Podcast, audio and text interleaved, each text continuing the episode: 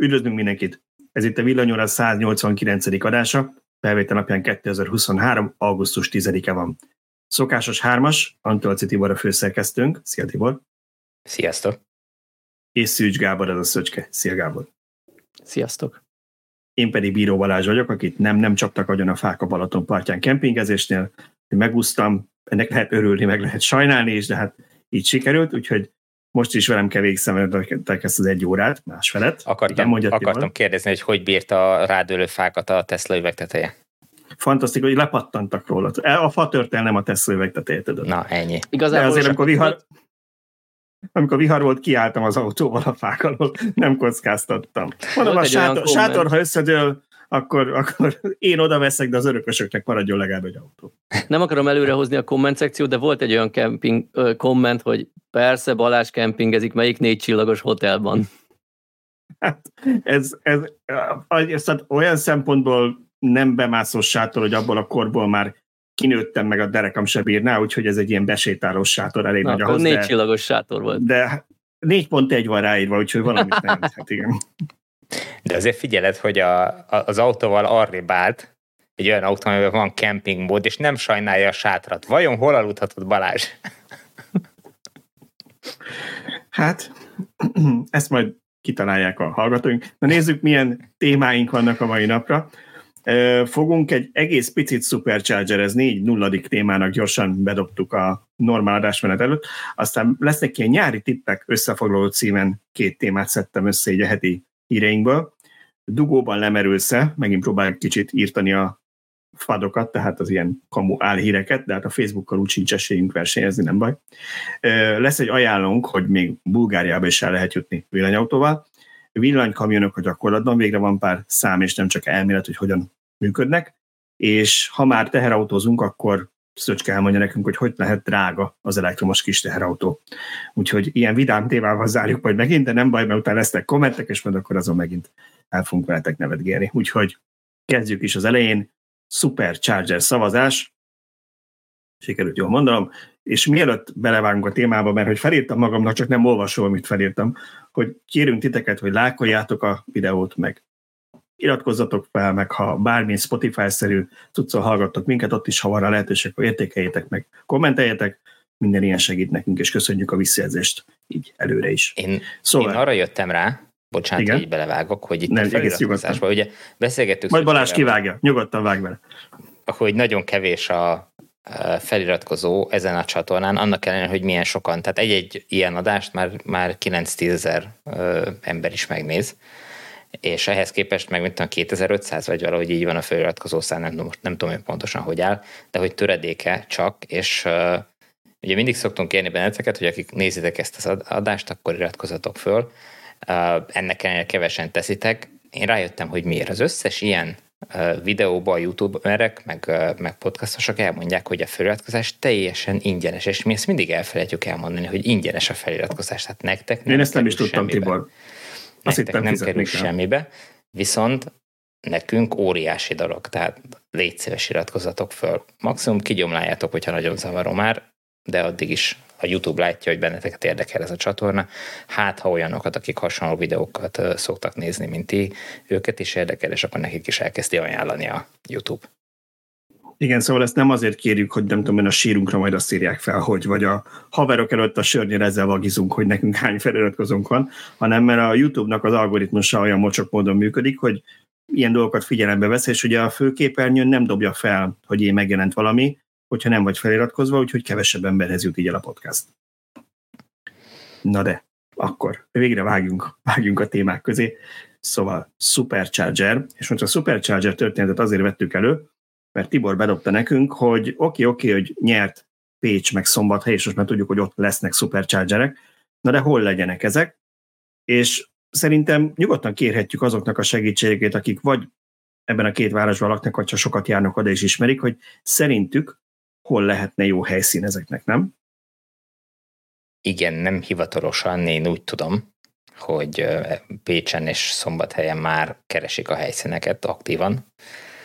De még nincs esetleg, szerződésük senkivel? És még nincs állítólag szerződésük senkivel. Persze még az is lehet, hogy teljesen le vagyunk maradva néhány héttel, hónappal, tehát nem, nem tudunk semmit hivatalosan, de a lényeg az, hogy, hogy esetleg érdemes lenne beszélgetni erről, hogy ti akik aktívan villanyautóztok, vagy akik ott éltek a környéken és ismeritek a környéket, hova tennétek superchargereket, ismerve azt, hogy ezeknek olyan helyszíneknek kell lenni, ami könnyen megközelíthető, nagy parkolója van, tehát elfér 16-20 állás. Nyilván a Tesla úgy tervez, hogy adott esetben lehessen bővíteni, tehát lehet, hogy most csak 12-t tesznek le, de, de biztos, hogy igény az, hogy mondjuk 20-ra fölbővíthető legyen a, a helyszín van a nap nagy részében legalább, vagy jó esetben 24 órában nyitva mosdó, ami elérhető az autósoknak, kávézó, ahol tudnak inni egy üdítőt, egy kávét, egy szendvicset meg tudnak enni. Tehát, hogy, hogy ilyen lehetőségek adottak a környéken,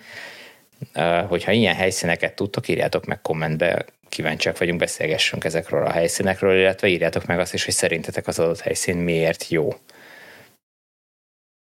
Igen, itt talán azt érdemes még így bedobni, vagy feldobni vitára. Szerintem erről már talán beszélgettünk így a hallgatókkal, ha más nem kommentekben, hogy egyáltalán úgy koncepcionálisan hova érdemes tenni egy ilyen supercharger a városba, vagy a város körül lévő valami autópályára vagy elkerülőre. Mert ugye a supercharger lehet úgy tekinteni, hogy egy a továbbutazás segíti, és ne kelljen már bemászni a városba annak, aki mondjuk, én nem tudom, Grác felé halad, vagy fogalma nincs, merre megy, és éppen most nem, nyilván nem csak erre a két helyszínre gondolok, vagy a városlakónak segítsen, és legyen mondjuk a helyi plázában, ahova amúgy is elmegy bevásárolni, vagy mozizni, és akkor ott tud tölteni. Úgyhogy erre is kérnénk a tippeket, már csak azért is, mert ti tudjátok, hogy mondjuk milyen lehetőségek vannak ebben a két városban. Mert lehet, hogy mondjuk van a pláza a város közepén, meg van a városon kívül egy elkerülő, de lehet, hogy tudjátok, hogy van mondjuk egy nagy bevásárlóközpont a város szélén, ami egy ilyen kompromisszumos megoldás, mondjuk közel van mind a az autópályához, vagy egy nagyobb autóthoz, meg mondjuk még a belvárosból se nehéz eljutni, és ez egy jó helyszín lehetne. Szóval, ha vannak ilyen tippek, szerintem azt szívesen fogadjuk.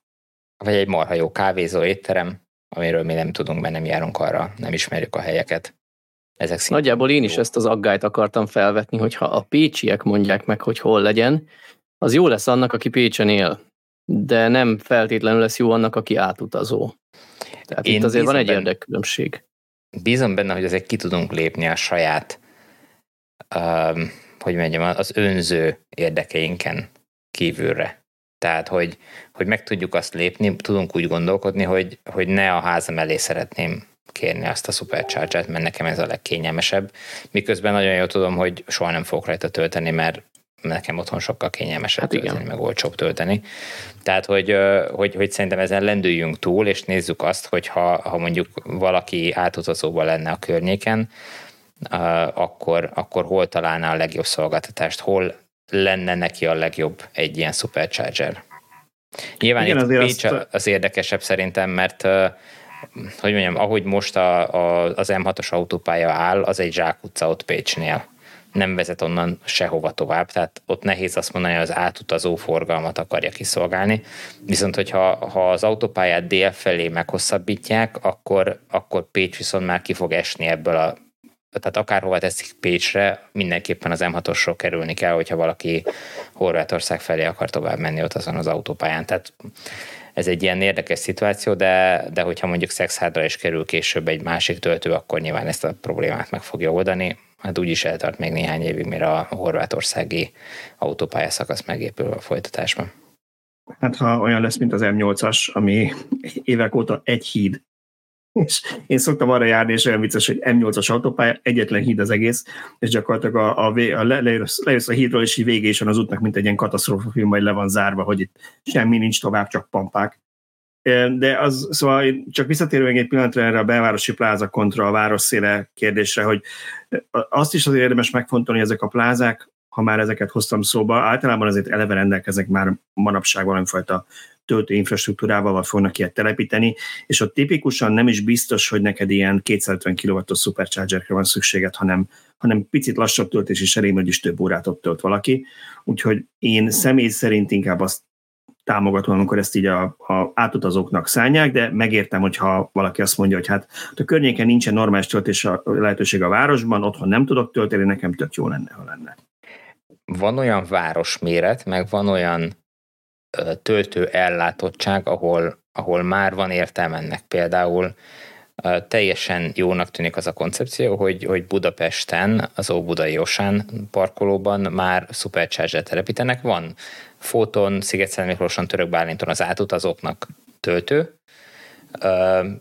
de ezek mind kiesnek, hogyha városlakók akarnak supercharger tölteni, akkor nagyon ki kell menni a, a városból a töltőkért. Ehhez képest az óbudai helyszín az már teljesen jó, és amennyire olvasónktól kaptuk, és hogyha Balázs tudja tenni a képet, akkor azt megköszönjük, hogy a, a, abban a parkolóban, az áruház parkolójában már állnak az alaptestek. Tehát múlt héten még csak találgattuk, hogy ezek nagy valószínűséggel Tesla töltők lesznek, amihez a kábelezés ott készül. Most már 99%-os biztossággal tudjuk mondani, mert hát áll vagy 12 darab ilyen lehet még, lehet még Lincoln töltő, mert a Ford egy időben elkezdte lemásolni a Supercharger dizájnját, és ugyanolyan alakokat tett, úgyhogy lehet így, uh, így törnek be Európába Lincoln márkával. És azt hiszem még az x nek is viszonylag hasonló a, hasonló, a, igen. a, a, a töltő kinézete. Szóval ez az egy százalék, és a 99 az, hogy Supercharger. Így van, így van. Azt még nem tudtuk eldönteni egyébként, itt beszélgettünk az adás előtt, hogy ezek V3-as vagy 4, V4-es alapzatok-e, vagy talapzatok-e,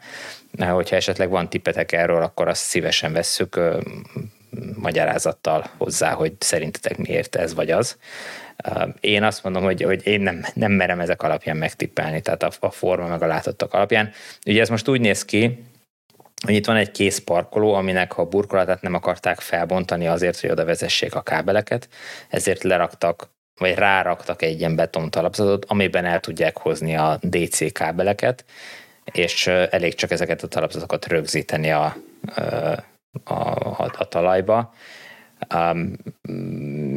De, de ez a forma, ez önmagában nem, legalábbis számomra nem mondja el, hogy ez, ez milyen verziójú töltő lesz. Hát igen, meg te a szerkesztőségi csetbe ásnál még valami tervezet, és amit szerintem egyszer is beraktunk valami cikkben, nem mm. tudom, onnan volt-e, vagy csak rátaláltál neten, arra, hogy hogy néznek ki ezek a V4-esek, meg a V3-asok, mik a méreteik. Most meg nem mondom, meg szerintem mindenképpen amerikai lehet, amúgy is ilyen könyök, incs és nem tudom, fülméret mértéket sem bevolni, hogy semmit nem érnénk vele. De, de kb. ugye egyforma nagyságúak, tehát olyan nagy szélességre szerintem nincs egy különbség közöttük Viszont érdekes, hogy most a héten olvastam, hogy a berlini gyárnál elkezdték kiépíteni azt a parkolót, ahol töltők vannak, ugye ez eddig is volt egy pár töltőjük ott a alkalmazottaknak, meg a látogatóknak, és most egyre több supercharger tettek oda le, először csak elkezdték bővíteni a meglévőket, most pedig már cserélik le a V3-asokat is V4-esre, felettük pedig ilyen napelemes árnyékolót építenek, és ott úgy tűnik, hogy elég gyorsan megy ez a csere, tehát hogy, hogy igazából leszedik a régi oszlopot, rárakják az újat, tehát valószínűleg ezek viszonylag csereszabatosak, nem akartak magukkal kiszúrni, hogyha később valahol cserélni akarnak, akkor ne legyen túl nagy macera. Ez szinte biztosan, hogy így van, hogyha a jövőben le kell cserélni egy-egy töltős sort, akkor ne legyen gond az, hogy most már nem gyártanak mondjuk V3-asat, akkor onnan szerezenek V3-as töltőket, hogy oda tudják tenni a V4-es oszlopokat is. Jó, hát akkor ezt a témát szerintem kiméretettük, Szöcske, iszonyat érdeklődve hallgattad, de van bármi, amit hozzá szeretnél fűzni, akkor ne tartsd magadba, kérlek. Igen, hogyha már a helyszínről van szó, nekem az uh-huh. Óbudai nem tetszik, én jobban örültem volna, hogyha egyetlen sorral odébb teszik le, hogy utánfutóval is be tudjak állni tölteni. Ez egy abszolút jogos észrevétel, hogy, hogy ugye, amit Szöcske mond, hogy úgy tették le a parkolnak a legszélső sorába, majdnem a legszélsőbe, hogy ugye nem lehet áthajtva behajtani a töltőhöz, hanem mindenképpen tolatva kell beállni, illetve hát, hogyha V4-esek lesznek, akkor annyira hosszú a kábel, hogy azok az autók, amiknek úgy jobban kijön, akkor orral is be tudnak állni, de a lényeg az, hogy, hogy a, a, az utánfutós, illetve lakókocsis vontatókra nem gondoltak itt se, úgy néz ki. Így van, pedig ez egy gigantikus helyet. nagy parkoló, tehát simán tehették volna egyel belsőbb sorba. Bár ott is vannak furcsaságok, tehát Fóton például a V2-esek a szélén vannak, a V3-asok már középen, ott át lehetne hajtani, de azért lecsavaroztak egy-egy ilyen ütközésgátlót, hogy mégse tudjunk. Mindegyiknél? Nem mindegyiknél. A fotó hát mindegyiknél van. A, a sorok közé igen, tehát ha szabályosan állsz be, hogyha szabad az egyel távolabbi hely, ami már nem a Superchargerhez van dedikálva, hanem az már sima parkoló, oda-oda tudnál állni, mert oda nem csavaroztak le, én ugye uh-huh. Bár mikor legutóbb ott jártam, éppen le volt zacskózva vagy zsákozva, mindegyik V3-as valamilyen karbantartás lehetett. Na, viszont a Supercharger szavazásról még nem beszéltünk, ugye? Nem, nem. Nem. Nem. Szeretnél? Igen. Jó, akkor beszél, megszavaztuk, demokrácia van, szóval akkor mit Csak arra beszélni? szeretnék biztatni mindenkit, Igen. hogy szavazzon a Supercharger szavazáson, Tesla Supercharger szavazáson, hogy hol legyenek a következő helyszínek. Ugye azt már látjuk, hogy Óbudán és Székesfehérváron már épülnek, ezek egyike sem szavazásos helyszín volt, de ugye most már az, olyan híreket hallunk, hogy Pécsett és Szombathelyen már keresik a helyszíneket. Az ugyanom, hogy uh, még nem tudjuk ugye róla, de valószínűleg Siófokon is, hiszen azok is, vagy az a helyszín is nyert. És ugye most a jelenlegi szavazáson kelet-magyarországi helyszínek állnak nagyon jól. Azt hiszem három is van az első ötben, ezt, hogyha Igen, Balázs Szolnok, Füzesabony, Nyíregyháza benne vannak a top 5-ben. Úgyhogy az nem Így van, tehát, és ez glo- talán globális top 5, ugye? Hát Tehát, én most hogy... Európára szűrtem, mert ugye az a lényeg nekünk, de, de akár még már megnézem. De lényegtelen, Európa hát általában Európa olyan jól szerepel, hogy ami Európában... Kérlek szépen, globális, igen, globális top 5 is benne vannak, jól gondoltad. Igen. Tehát, hogy, hogy ezek, ezek most jó esélye vannak, viszont a, a román villanyautós közösségek most nagyon belendültek, a korábbi negyedévekben gyakorlatilag nulla volt az aktivitásuk, vagy, vagy legalábbis nagyon ellenyésző, és most látszik, hogy például azt hiszem Brassó van az első helyen, nagyon nyomják Brassót. Megvártam, hogy bezártam, ugye? Igen, igen, jön föl Jassi, meg, meg nem is tudom, van még egy harmadik helyszín, ami, ami nagyon, tehát néhány száz szavazattal van csak lemaradva, tehát gyakorlatilag, hogyha nem figyelünk oda pillanatok alatt kiütik a, a mi helyszíneinket a sorból, egy vagy egyet-kettőt azok közül, úgyhogy érdemes szavazni, és ahogy mindig el szoktuk mondani, ez nem csak a teszlásoknak fontos, mert az látszik, hogy Németországban, Ausztriában, meg egyéb nyugat-európai piacokon már megnyitották ezeket a helyszíneket, és ez várható Magyarországon is, vagy legalábbis bízunk benne, hogy, hogy ez fog történni rövid vagy hosszú távon Magyarországon is, és akkor viszont mindenkinek nagyon jól fognak jönni ezek az állomások, az, hogy jó helyen vannak, és nagyon sok van egy-egy helyszín ezekből a töltőkből, így uh, nyilván elkerülhető a sorakozás, kényelmesebb lehet az utazás más márkájú autókkal is. Tehát megéri azt a regisztrációt, amit majd aztán később nyilván föl lehet használni ahhoz, hogy indíthassuk a, a töltőket a saját autónkon is. Egyébként kár, hogy másnak nem jut eszébe ilyen szavazást nem, mert azért Magyarországon is egy pár töltő telepítő, aki ezt bedobhatná, hogy nyilván nem tudja senki garantálni ezt, és azt mondja, hogy nem tudja garantálni, hogy ott lesz, ahova legtöbben szeretnék, lehet, hogy nincs ott teljesítmény, több évbe telik, mint oda viszi, de, de hogy hát, legalább gyűjtenének is indikációt egyszerűen csak a saját adataik azt mutatják, hogy nem indokolt egy adott helyszínen. Tehát a, azt Siófok, lehet. Siófokra a második helyszínt tették, vagy Siófokot újra betették szavazásra, de, de kizárt dolognak tartom, hogy ha, ha nyerne is most a két helyszínt építenének ki, persze. csak emiatt. Sőt, hát Siófokra tudjuk, hogy már... Hogy Siófokra tényleg akarjuk a töltőt. Igen, Siófokot már korábban is nézegette a Tesla, úgy tudjuk, még mielőtt szavazás lett egyáltalán, úgyhogy ez nem is egy új ötlet. Szóval, hogy Igen. mi innen, innen biztatnánk minden töltőtelepítőt, hogy szondáztassa meg a közöle, mint a videótos közösséget leginkább, hogy hova szeretnének töltőket, mert szerintem nekik is egy jó input. Nem azt jelenti, hogy oda kell telepíteni, de mégiscsak valami adatgyűjtés, nem a, a Igen, ez egy abszolút jó ötlet. Támogatom. Na de, ha már, ha már ezt így befejez, befejeztük, ugye ezt befejeztük, akkor most még ilyen nyári hangulatunk van, még most jó idő van, gyűjtöttem nektek egy ilyen nyári csokrot, két cikket összefűztem. Igazából azért pajzoltott eszembe, hogy mind a kettő nyár szempontjából hasznos, bár bármikor máskor is az lehet. Volt szerintem, Szöcske, ha jól emlékszem, neked egy cikked a cseh autópályák csodájáról, ami szerintem nem biztos, hogy mindenki olvasott, tehát kicsit szeretném promózni, mert nagyon hasznos lehet azoknak, akik mondjuk Csehországban, vagy csak Csehországon keresztül autóznak bárhol, mert hogy elektromos autónak ez ingyenes, egy kis csillaggal, ugye? Így van, elektromos autóval ingyenes a cseh autópálya használatot. Azt hiszem, hogy a legrövidebb tíznapos matrica az ilyen 3000 forint körüli tétel, tehát ennyit lehet megtakarítani egy gyors utazáson. Nyilván, ha valaki hosszabban utazgat, akkor többet, vagy ha rendszeresen jár akkor még többet. A lényeg az, hogy regisztrálnunk kell az autónk rendszámát, mert a cseh autó pálya matricás rendszer az nagyon hasonlít a magyarhoz, hogy egy elektronikus matricát kell venni, ahol regisztrálják a rendszámot, és akkor kamerákkal nézik, hogy ki merre jár. Szerencsére nem fizetőkapus, mint mondjuk az olasz vagy a horvát, ami én nagyon gyűlölöm, tehát amit nyer az, amit nyer az ember az autópályán, azt elveszíti a fizetőkapunál, mármint időt. Szóval szerencsére Csehországban nem ilyen a rendszer, na de ugye a kamerarendszer tudja, hogy ha valakinek cseh elektromos autós ö, rendszáma van, ami EL betűvel kezdődik, ott úgy különböztetik meg nem zöld alapszínnel, akkor neki nem kell matricát venni. De mi van, ha a külföldiekkel, ugye az Európai Unióban nem annyira szeretik, hogyha hátrányosan megkülönböztetnek egy-egy országot, és ezt oldották meg úgy, hogy regisztrálni kell. Hát itt egy kicsi egyet nem értés volt Tibor is köztem, mert ő azt mondta, hogy hüde bonyolult ez a rendszer, én meg azt mondtam, hogy, hogy tök egyszerű, ugye ki milyen adminisztráción nevelkedett, van, aki nem tudom, amerikai szemlélettel nézi, hogy hát ez működhetne magától értetődően, és valaki meg nem tudom, kelet-európai szemlélettel tekint rá, hogy ez bizony annyira, annyira nem egyszerű. Úgy néz ki a regisztráció, hogy fel kell csattanni egy weboldalra, ott ki kell tölteni egy űrlapot, nem sok kérdésből áll az autó rendszáma, ország, mármint hogy melyik országban regisztrálták, az üzemben tartó neve, lakcíme, tehát kb. ennyi, meg opcionálisan e-mail cím, telefonszám, és hogyha ezt kitöltöttük, akkor lementhetjük egy PDF-be ezt az adatlapot, ezt alá kell írni, vagy golyóstollal és bepostázni, ami nem annyira komfortos szerintem sem, vagy digitális aláírással, és itt már a magyarország.hu digitális aláírását is szerencsére elfogadják, meg mellékelni kell a magánhasználatú autónál elég volt a forgalmit, mert ugye az a kérvényező nevére szól, céges autónál, hát ugye nem tudjuk, nincs leírva pontosan, hogy mit kell, de Tibor, neked, ha jól emlékszem, az működött, hogy aláírási címpéldányt tettél még, hogy te jogosult vagy a cég nevében eljárni, valami ilyesmi volt. Így van, tehát hogy aláíró vagyok a cégben. Uh-huh.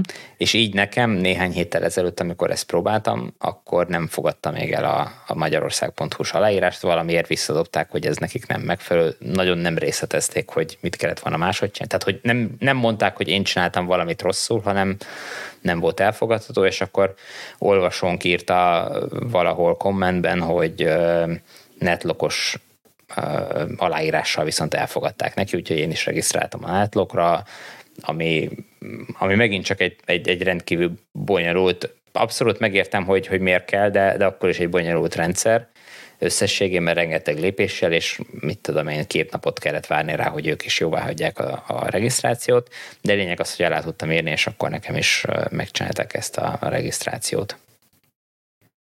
Igen, hát én Tiborral értek egyet.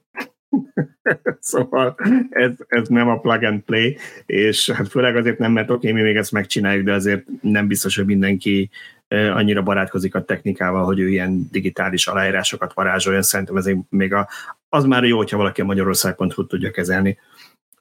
Ugyanakkor persze... egy kedves... postán, ha te a múltban élsz, nincs ezzel gond. Nyilván, természetesen. Az biztos, hogy a másik autónkra ki fogom váltani szintén, és arra viszont postán fogom beküldeni. Mindenképpen, Ugye? én meg postagalomban fogom, és akkor leteszteljük azt is. De szóval, Igen. hogy ez mind nagyon szép és jó, de ez egy kedvezményet nyilván nem, nem nézzük az ajándéklónak az ő fogát. Nekem azt tetszett nagyon, hogy ugyanakkor nagyon nagy lelkesedéssel csehül válaszolnak még e-mailben is. Legalább egy angol fordításba elraktak volna, de te Szöcske azért le mentett, vagy átfordítottad uh, magyarra, viszont amit mellékelnek PDF-et, az nyilván csehül van, de hát gondolom, hogy azért, vagy cseh nyelven, nem a csehül ez nem hangzik jól. Szóval cseh nyelven, ékes cseh nyelven van, de gondolom azért az ember felismeri a fontos adatokat, a rendszámát, meg a dátumot, meg ilyesmit, és akkor most van. egy jó, ezt nem szúrták el, ez jó lesz. Én, én fel is ismertem gyorsan, hogy az én rendszámomat úgy regisztrálták, hogy PL kötőjel SNY, tehát lengyel felségjelzésnek, annak ellenére, hogy rendesen töltöttem ki a kis doksimat, úgyhogy dobtam egy e-mailt, hogy nem tudom, hogy ez így gond a rendszernek, de én amúgy magyar vagyok, nem lengyel, és utána jött semmi rizsa, hogy bocs, elnéztük, még egyszer megkaptam ugyanezt a dokumentumot, már helyes felségjelzés. Na hát ennek örüljen, ne, ne Úgyhogy mindenkinek érdemes ránézni. Ja, és ami még fontos, megkérdeztem, hogy ha regisztrálok, akkor jövőre újra kell, vagy el, elvész, vagy valami, és azt mondta, hogy nem, ez örök, és ennek egy kommentelünk a cikk alatt már ellent mondott a tapasztalata, hogy ő regisztrált valamikor rég, és most idén megint ment, Csehországba, és ránézett, és nem volt regisztrálva, azt mondta a rendszer, hogy újra beregisztrálta, tehát senkinek ne higgyünk, indulás előtt csekkoljuk le, hogy éljen a regisztrációnk.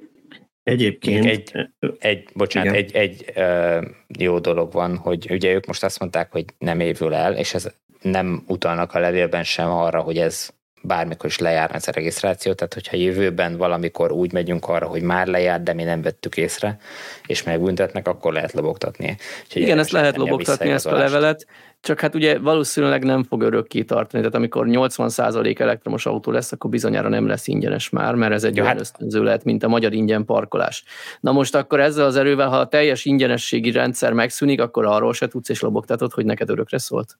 Nyilván, én azért azt, azt remélem, hogy arról fognak majd egy e-mail értesítést küldeni, hogyha már egy regisztrálva vagyunk a rendszerben. Hát és mi van, mi van Tibor, hogy azt történik, hogy valamikor 23 50 perckor a cseh közlönyben kijön egy, egy jogszabály, hogy megszüntették ezt. Azt nem olvasod? Hát amint összevonják a magyar közlönnyel, akkor mindenképpen. Akkor fogod. Jó, reggel azzal kell, oké. Okay. Nekem az jutott eszembe, hogy egyébként mondtam, hogy ajándéknak ne nézzük a fogát, de ha már ilyen okos kamerás felismerő rendszerük van, akkor azért azt igazán megtették volna, hogy körbenéznek, ha már szeretnék ezt külföldieknek is nyújtani ugye ezt a, ezt a kedvezményt, hogy körbenéznek, hogy a 26 európai vagy 27 európai uniós országban hánynak van olyan, hogy a rendszámon valahol ezt megjelölik, hogy elektromos az autó, és akkor azt mondhatták volna, hogy akkor ezt felismerjük. Persze lehet, hogy itt mondjuk a magyar plugin hibridek miatt ezt ők nem vállalták volna be, mert akkor ez úgy nem jó, hogy cseheknél nem nekünk. Ez azért nem gond, mert a plugin hibridekre is jár ez a kedvezmény egyébként. Akkor, akkor megtentettek volna annyira, gond, hogy az Ami technikai gond, hogy szerintem éjszaka a kamera baromira nem tudja eldönteni egy világos zöld vagy fehér alapszínű a rendszámot, tehát azt nem tudja megkülönböztetni. Azokban az országokban működik, ahol ilyen E betűvel kezdődik, nem tudom, Norvégia, azt hiszem Németországban is egy E betű mm. volt eleinte legalábbis az elektromos autós rendszámok végén, tehát azt meg tudja leolvasás alapján különböztetni, de én nem vagyok benne biztos, hogy ők annyira akarják adni ezt a kedvezményt, ahogy a magyar ingyenes parkolásnál is a legtöbb település rendelete az a magyar halványzöld alapszínű rendszámot uh-huh. köti meg, nem pedig azt, hogy elektromos hajtású az autó. Ez inkább egy olyan kényszer, mint amikor a Ausztriában ez a környezetvédelmi hátterű sebességkorlátozás, az IGL tábla, ez eredetileg csak osztrákokra vonatkozik, ugye, hogy ki van téve egy ilyen IGL százas korlátozás egy autópályán, akkor elektromos autóval mehet 130-al, hiszen te nem szennyezed a levegőt jobban. És itt voltak ilyen próbaperek, vagy nem is tudom, minek nevezzük, hogy megbüntettek még németeket, és ők jelezték, hogy hát ezt EU-ban nem kéne. Hát igazából addig jó, míg Magyarországon ezt külföldi elektromos autósok nem piszkálják ezt az ingyen parkolást, mert van egy olyan félelmem, hogy nálunk ezt úgy kezelnék, hogy amint elkezdik piszkálni, hogy oldjuk meg, hogy a külföldiek is ingyen parkoljanak, akkor inkább megszüntetnék az egész ingyenes parkolást a magyaroknak is, mint sem megoldják, pedig sok városban már regisztrálni kell hozzá, tehát ott akár egy külföldi elektromos autós forgalmi alapján is regisztrálhatnának. Igen. Igen, és hát te, nekem tekintve, van, van hogy... is külföldi villanyautós ismerősöm, aki, aki szóvá is tette, nem is igazán érti, hogy ez, ez a megkülönböztetés miért van. Teljesen jó. Próbáljon meg Pécsen, Miskolcon, nem tudom, Szolnokon, ahol regisztrálni kell regisztrálni a külföldi forgalmiával. Kíváncsi lennék, hogy hogy pattintják le. Majd kap egy magyar nyelvű levelet. Szóval, szóval azt akartam csak mondani, hogy egyébként nyilván ez abszolút nem EU-konform ez a magyar szabályozás. Én még azt mondom, hogy jó lenne, ha, ha valami egységes európai dolgot találnának ki. Ha szeretnék az embereket ebbe az irányba terelni, akkor legyen már valami egységes megjelölés mondjuk a rendszámokon, és akkor legyenek egységes kedvezmények, hogy ezt a megjelölést használhassa mindenki a saját kedvezményeinek a, a figyelmevétel, és akkor nem kell ilyen butaságokat kitalálni, hogy így úgy regisztrálgassunk, meg előre tudod, hogy hol fogsz menni, ez semmire se jó. Viszont nyilván a cseheknél, ha valaki arra megy, akkor hasznos ezt, tudja az autópálya kapcsán. Ehhez viszont Igen, lazán kapcsolódik, bocsánat, mondja akkor. Csak annyi, hogy, hogy alapvetően nem érdekeltek abban, hogy, hogy többen vegyék igénybe ezt a kedvezményt. Ez a, ez a fő probléma, és, és ehhez képest a csehek meg tényleg tök jó fejek, hogy ezt ilyen módon is, meg bonyolultan is te biztosítják. Állítólag Olaszországban is van ingyenes parkolás az elektromos uh-huh. autóknak. Én próbáltam, és mielőtt Rómával mentünk, próbáltam regisztrálni, azóta se kaptam tőlük semmi level, vagy válaszlevelet, hogy pedig két e-mail címre is elküldtem. Biztos két különböző helyen. Tessék? Biztos a nép sziaszta idején küldted a levelet. Az lehet, igen, és rögtön olyan. Meg nem olaszul. DevNote-ba megy. Na hát ez lehet, hogy ez, ez volt a fő gond, igen. Át kellett tenni Google Translate-be, aztán lesz, ami lesz. Igen. Szóval azt akartam mondani, viszont ehhez a sztorihoz kapcsolódik lazán, hogy emlékszel, te Tibor, amikor voltunk nemrég Münchenben, és volt egy olyan, olyan kis kalandunk ott, hogy hát München egy olyan város, ahol a belvárosban nem lehet csak bizonyos környezetvédelmi besorolású autókkal behajtani. Ezt te tudtad előre, én nekem egyébként eszembe nem jutott volna, hogy ezt én megnézzem, mert ugyan hallottam arra, hogy van ilyen a világban, de, de nem, nincs úgy benne a magyar tudatban, hogy ilyen létezik, nálunk ilyen nincs. Tehát én nekem eszembe se jutott volna, és hát ugye ott is ilyen hosszú német szövegezésű táblák figyelmeztetnek erre a, a belváros részénél, tehát nem is biztos, hogy aki még nem tud németül, az mondjuk észrevenni, vagy tudná, hogy az mit jelent. Na de mi tudtuk, Tibor előre után nézett, de úgy gondoltuk, hogy el tudunk jutni a BMW-hez úgy, hogy nem kell mindenfajta plaketteket, mert ott egy matricát kell kiváltani, felragasztasz a rendszámra, és ezt előre meg lehetett volna, de elég körülményes igényelni. Szélvédőre, tök mindegy. Szóval a lényeg az, hogy, hogy ezt meg tudjuk kerülni, aztán amikor odaértünk, kiderült, hogy hát most ezt azt fogom ha, ha, hasonlítani, a vidékiek kimélyenek meg, de ennél sem budapesti bérálható csak szolgálni, olyan, mint a Hungária körút. Budapesten körülbelül uh-huh. így, így, így elhelyezkedésre, egy ilyen nagy körút, ami nem a belváros, hanem így annál azért Kijevban is így megkerüli a belvárost. Na hát körülbelül egy ilyen úton tudtuk volna elosolni, aztán kiderült, hogy bár úgy tudtuk, hogy ez még ez, ez még nincs benne abban a zónában, tehát ezzel még tényleg el lehet kerülni a belvárost, de volt egy jogszabályváltozás, és február 1-től már benne volt, amiről mi sem tudtunk.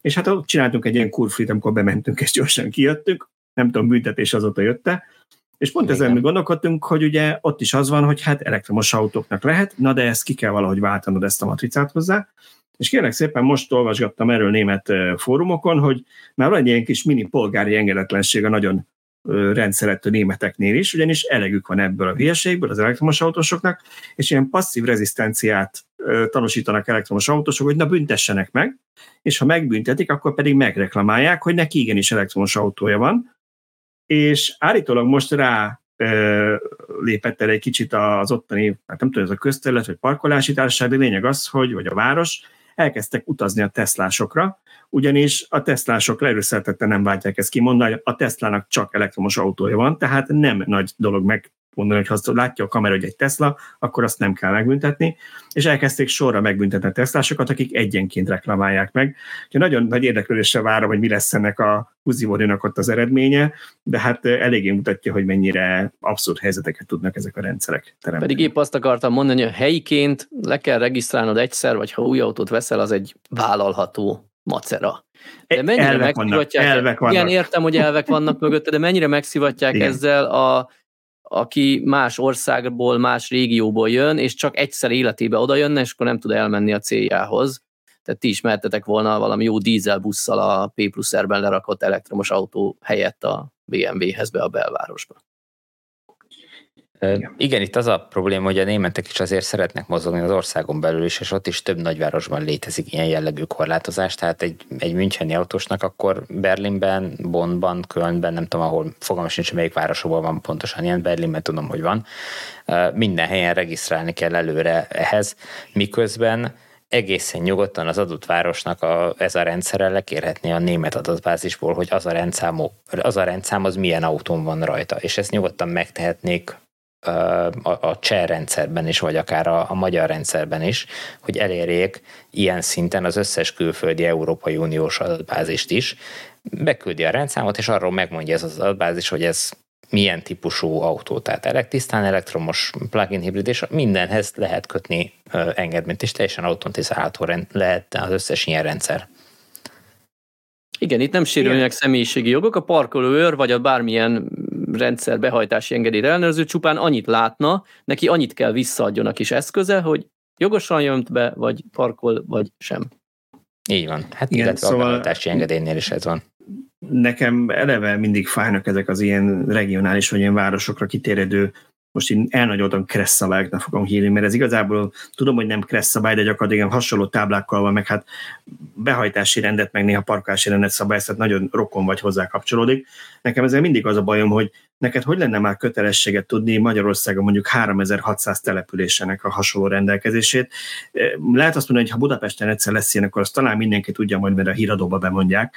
Na de hogyha nem tudom, Balmazújvárosban van egy ilyen, akkor te arról tudsz-e, nem tudom én Miskolciként, vagy, vagy, vagy Szegediként, vagy, vagy bár, bárhol laksz, és ha egyszer arra mész, akkor ott fogsz ezzel szembesülni, hogy basszus, én nem mehetek be a városba, hogy meg kell kerülnöm, vagy akkor lekeraktam az autót, megkeresni azt az irodát, ami 8-tól 2-ig van nyitva, hétfőn, szerdán és pénteken, meg csütörtökön, meg kedden, meg máshogy, és akkor ne, tehát, hogy ez, ez, ez, nekem kicsit ilyen abszurd, hogy vagy nem gondolnak bele, néha, néha tényleg jó szándék van mögött, nyilván a tisztább városi levegőt szeretnék, de akkor ezek vagy legyenek országos szabályozások, vagy találnak egy olyan rendszert, ahol nem teremtenek ilyen helyzetet az autósoknak, meg bárkinek. És ez ugyanúgy vonatkozik a belső és a motorosokra is, mert ők is ugyanezen a helyzettel szembesülnek, ha mondjuk én nem tudom én berliniként elmegy Münchenbe, és ott jön rá, hogy itt van, vagyis meg nem tudott róla, honnan tudott volna. Igen, Igen csak itt ott jön a probléma, hogy lehetne egy ilyen központi rendszert csinálni mondjuk Magyarországon is, ahova egyszer beregisztrálsz, és az összes városba vagy regisztrálva, de, de ezek a városok nem érdekeltek abban, hogy te könnyen be tudj regisztrálni. Mm. Tehát soha nem fognak belemenni egy olyanba, hogy, hogy tőlük levegyék ezt a terhet, hogy ők regisztráljanak, hiszen akkor attól a bevételtől biztos, hogy elesnek. Míg most per pillanat az autósoknak egy jelentős része azt mondja, hogy hát úgyis csak életemben kétszer megyek oda, vagy egyszer, ki fogom fizetni ezt a parkolási díjat, és kész, és nem foglalkozok az egésszel. Az egy kis plusz bevétel. Egy komoly probléma itt egyébként a céges autók, tehát egy, egy nagy cégnél, egy multinál, mert oké, okay, hogy te a cseh regisztrációhoz megadtad a vagy beküldted az aláírási címpéldányt is hitelesített aláírással, digitális aláírással ellátva, de most ha van egy, van egy cég, akinek van egy több száz darabos flottája, akkor te menj a flotta ügyintézőhöz, hogy regisztráljon már te, vagy az aláírásra jogosult a cégnél, hogy én Csehországban ingyen autópályázhassak, tehát ez iszonyatosan megnehezíti az ügyintézést, és feltételezem ugyanígy egy egy céges autóval macerás kikérni a plakettet, mert lehet, hogy az autó jogosult rá, de neked azt fogják mondani, hogy neked semmi közöd ehhez a céghez, aki az autó tulajdonosa, nem tudod igazolni, hogy te jogosan jársz el az ő nevükben, nem kapsz kis matricát a szélvédődre. Könnyen lehet. Na jó, menjünk a másik nyári témára, amit csupán azért nyári téma, mert régen jártam középiskolába, meg földrajzórára, de én úgy, úgy tudom, hogy jégesők elsősorban nyáron vannak, és ezért ez egy nyári témának vettem. Kövezzetek meg, hogyha ez nem így van. Szóval Lacinak volt egy cikke arra, hogy hogyan bánik el a napelemekkel a jégeső, ami egyrészt szerintem egy tök érdekes írás volt, mert egy, egy amsterdami kutatást, egy, egy egyetemi anyagot, tehát tudjátok, ez nem a bizonyos magazinnak a hátoldala, amit a, a nem tudom én, a tanonc kislány írt, hanem már ennél is, vagy tanonc kisfiú, tehát ez most nem a, a, a ne, nemeket akartam ezzel. Tessék gendersemlegesen fogalmazni. Gendersemlegesen, hanem tehát tényleg ez, ez, ez, azért jók, mert ezek az ilyen egyetemi dolgok, azok, azokat általában komolyan kell venni, mert azokat ugye átnézik más professzorok is, meg van ez a peer review, review rendszer, amikor nyilván ott is lehet, de az egy kisebb esélye, na, ne, ne roncsd el az mert már az valami, valamiben, nekem, valamiben nekem is kell hinni. Tudjuk, tudjuk néha olajcégek szponzorálják ezeket, de ettől most tekintsük el. Szóval, ez lehet, hogy Zeus szponzorálta, mert a jégesőről van szó. Tudom, villám, nem jégeső, mindegy. Lényeg az, miért jobban belebonyolodok, hogy az lett az eredménye ennek a, ennek a kutatásnak, hogy megnézték, hogy mekkora jég mekkora károkat okoz, és egy tök meglepő eredmény született, ugyanis nem az volt, amit, amit leginkább várnánk, hogy minél nagyobb a jégszem, annál nagyobb kárt tud okozni a napelemben, hanem a 4-5 cent is okozza a legnagyobb károkat, és a 3-4 meg az 5-6 cent is ehhez képest kisebb károkat okoz, tehát a nagyobb is kisebb kárt tud okozni. Illetve azt is, azt is kimutatták, hogy nagyon fontos a dőlésszög a tetőnek, hogy milyen szögben találja el a jég. Illetve az, a, a, az iránya, hogy merre néz az Igen. adott tető, Igen. mert attól függően, hogy az adott helyszínen mi a jellemző szélirány jégeső közben máshogy eshetnek a jég. Igen. Hogy mondjam, erre is van magyarázat, hogy nem a legnagyobb méretű jégdarabok okozzák a legnagyobb problémát, hiszen nem ezek a leggyakoribbak, vagy ezekből viszonylag kevés van, tehát hogy, hogy ezek kevesebb problémát okoznak, mint a kisebb méretű jégdarabok. Mondjuk De... szerintem ez nem fair, tehát attól, hogy viszonylag kevés az 5 centinél nagyobb jégdarab, ha én azt az adatot adom meg, hogy az 5 centis jégdarab mennyi problémát okoz, akkor azt egy olyan mm, halmazra kell kivetítenem, mintha kizárólag ilyenek esnének, nem? Értem, igen, hogy az meg úgy nem életszerű. Igen. Tehát hát most, ők, most nekem ez így... nézték. Igen, ezt értem, csak, csak nekem ez nem logikus, hogy a, nem tudom, a focilabda nagyságú jégdarabok nem okoznak problémát, mert szinte soha nem esnek, de ha véletlenül mégis leesik egyek, az a tetőt is átszakítja, nem csak a napelemet. Nem, ők, ők azt nézték, hogy mennyi kárbejelentés van uh-huh.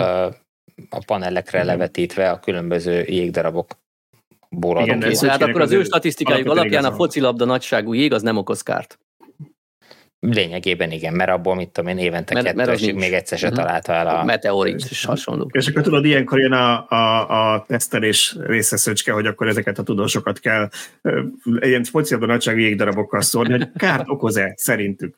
Na jó, de a viccelés félretéve beraktam, mint a youtube kedvére azt a ábrát, ami Lacinak a cikkébe volt, ami azt mutatja, hogy Európában hol hány, hányszor van így, vagy hány napon keresztül évente ilyen jég, és azért a két centinél nagyobb ö, jégszemek Magyarországon is itt a, térképen látszik, hogy bizony abban a régióban vagyunk, ahol, ahol szokott, főleg Közép-Magyarország, én azt mondanám, hogy ez így hát a földi régió nagyjából, ahol ezt... ezt nagyon pici a térkép, az a nagyon sötét volt, az, az Ausztria, vagy az ott mi? Az, az már Ausztria, igen, hát az, az, az nem mi vagyunk ott, ott több a jégkár. Vagy le, az is Szlovénia, Ausztria.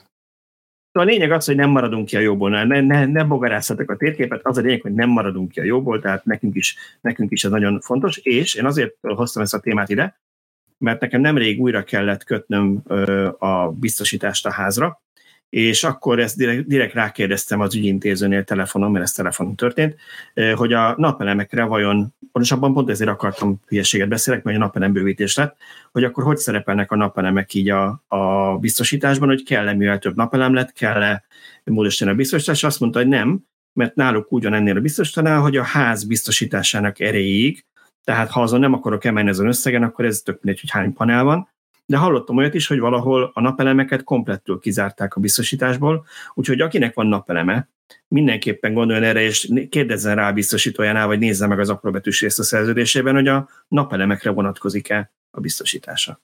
És kizárják az 5 centénél nagy végdarabokat. Például. Például. Ami engem meglepett ebben a cikkben, hogy keletkezhet úgy is kár a napelemben, hogy én nem látom. Uh-huh. Tehát, hogy, hogy vannak olyan mikro, vagy létezhetnek olyan mikrorepedések, amiket én nem biztos, hogy, hogy jégeső után ránézek a, a panelekre, egyébként nem is biztos, hogy én látom, mert nálunk is úgy vannak fenn a panelek, hogy csak egy részüket tudom megnézni, a másik része ez fenn van a tetőn, nem fogok oda fölmászni, akármilyen jégeső volt se. De nem biztos, hogy látszik, meg a termelésben sem biztos, hogy, hogy először észreveszem, viszont idővel ezek ahogy, ahogy a hőtágulás miatt változik a, a napelemeknek a, a, a mérete, itt a, a belső struktúrában lehetnek apró repedések, amik megnőnek, és, és ezek miatt aztán a későbbiekben akár lehet, hogy egy-két év múlva csökkenhet a termelés ezeknek a napelemeknek. Hát majd figyelni kell, hogy, hogy ta, Igen, és e, e, erre nem készítettem be képet, de nem baj, tessék megnézni Lacinak a cikkét, ott lesz a link a podcast leírásában. Szóval az is érdekes volt, hogy olyan is lehet, hogy mondjuk kívülről nem látszik, ugye te, te is mondtál repedés az üvegfelületen, de alatta, amikor, amikor megreped maga ez a szilíciumlapka, akkor egy ilyen, azt hiszem, ilyen csiga foltnak, vagy csiga nyomnak hívja a szakirodalom, mintha egy mesztelen csiga végigment volna a napelemen, olyan, olyan foltot látsz, tehát ezt érdemes erre odafigyelni, hogy valaki látja a napelemeit, hogyha ilyesmit lát, akkor én kell a gyanúperrel, lehet, hogy meg kéne nézetni szakemberrel, hogy az normális-e, hogy ott van egy ilyen csík a napelemen. Igen, itt, itt azok a rendszerek vannak előnyben, amelyeknek az egyes paneleknek a termelését is külön-külön lehet követni, és nyilván észreveszi egyik évről a másikra, hogy mondjuk egy adott panel az kevesebbet termelt egy, egy évben, és akkor ott már azt érdemes megvizsgálni. Itt magatokból indultak ki, hogy mindenki nézegeti a monitoringot állandóan. Akinek napeleme van, az nézegeti, hidd el. Nem biztos egyébként. Meg pont Szöcske mondja, nem? Akinek három külön rendszere, vagy kettő külön rendszere van, és szerintem Excelben nálam is, nálam is jobban követi ezeket, és pont ő olvassa a fejünkre. Jó vanna. De attól ne, ne, de nem biztos, hogy mind figyelik. Ne, ig, abszolút igazam van. Szerintem is. Aki azzal kell és fekszik, hogy Excel táblába beírja, hogy ma mennyit termelt a napelem. hát egyébként én vagyok annyira elvetemült, hogy én más sajnálom, hogy persze sokba került volna, hogy nem sajnálom, de nekem négy panel alatt van, vagy négy panelhez van optimalizáló, és ez emiatt azokra konkrétan látom panelre lebontva a teljesítményt. Milyen jó lenne, ha többin is lenne, és ott is tudnám nézegetni, de hála Istennek túl sokba kerül ahhoz, hogy én ezzel szórakozzak, hogy fölrakassak külön optimalizálót mindegyik panelhez, úgyhogy igazából nem kell olyan nagyon. Szerintem nagyon sok olyan felhasználó van már a napelem használók között, akiket ez abszolút nem érdekel. Fölrakadták, évvégén nulla a villanyszámla, és nem érdekel az összes többi. Pontosan, és ez így van, az mint a villanyautózásnál, hogy azt mondjuk, hogy mi még a, a meg főleg ti, nem csak, mert én, én, azt, én már a jóba ültem bele, ti még, akik leaf szóval, hogy, hogy egy átlag felhasználó csak azt mondja, hogy beüljön, aztán menjen, és ezért kell ezt minél egyszerűbbé tenni, mert ő nem szeretne ezzel mókolni. Na de ha már mókolás, átültjük Szöcskére, kinek van egy Model x ami a héten se nem merült le, se nem volt szervizben, ezért egy kicsit használta is, és elmondta nekünk, hogy hogyan halt meg a dugóban ülve az autóban, mert hogy a Facebookon ő non-stop azt olvassa, hogy ha, most volt egy dugónál, a, nap, a villanyautósok, na, még én azt is hallottam, hogy a legutóbbi dugónál nyolcat vitt el a trailer, mert ezek mind ott le, lemerülnek. Na mi volt Szöcske ezzel a modell Igen, igen, igen, télen. Alapvetően ez téli téma, és azért lepett meg, hogy már nyáron is előkerül, mert ugye télen mindenki aggódik, hogy megfagynak a villanyautósok, amikor dugóba kerülnek, és át kell ülnünk a másik autóba, hogyha a miénkben fogytán az üzemanyag. Uh-huh. De most igazából ez jó indulatú aggódás, úgy azt mondta Abszolút, a, abszolút, nem kárörvendés, okay, aggodalom. Bocsánat. Szóval az, az m 1 volt valami baleset miatt egy ilyen 20 kilométeres dugó, ami elég sok órásra duzzadt, és, és erről láttam egy hírt, és a hír alatt rögtön megjelentek a kommentek, hogy de mi történt volna, ha valaki elektromos autóval esik bele a dugóba.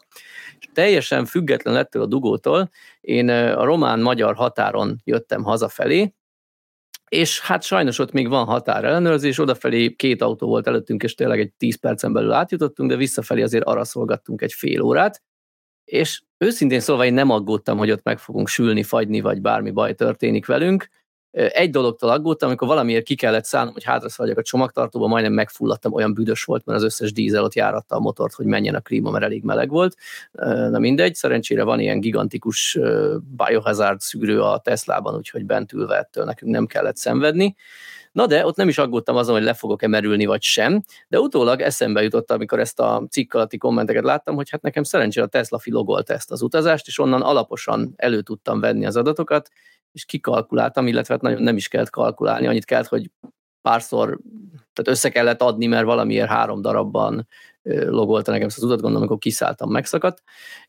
A lényeg az, hogy ilyen körülbelül 1 százalék fogyott az akkuból, 0,8 kWh egy majdnem 30 perces dugóban araszolás alatt, itt erre mindenki mondta, hogy ú, ilyen sokat fogyaszt az X-ben a klíma, hát oké, okay, nagy, meg kinyitottuk az ajtót, meg minden, de valójában nem csak a klíma fogyaszt, hanem, mint tudom én, előre mentünk pár száz métert, és ez alatt 28-szor elindítottuk, megállítottuk az autót, aminek nyilván azért van energiaigénye, még nálunk pluszban a lakókocsi is ott lógott mögötte, hogy egy kicsit nehezebb legyen megmozgatni. De a lényeg az, hogy jelentem, aggodalomra semmi ok, 30 perc araszolással 1% fogyott el a Model X-ből, és így, ha jól emlékszem, 24%-kal értünk a Debreceni Superchargerre, ami azt jelenti számomra, hogy akkor egy, akár egy egész napos dugóba is állhattunk volna, még akkor is beértünk volna. Ja nem, bocsánat, 12 órásban, mert 1 százalék 30 perc alatt fogyott el, akkor a 24 százalék az 12 órás dugó alatt fogyott volna el. De ha 12 órát kellett volna határon várakozni, akkor nem a lemerülés lett volna a Le, Lehet, hogy visszafordulsz, igen.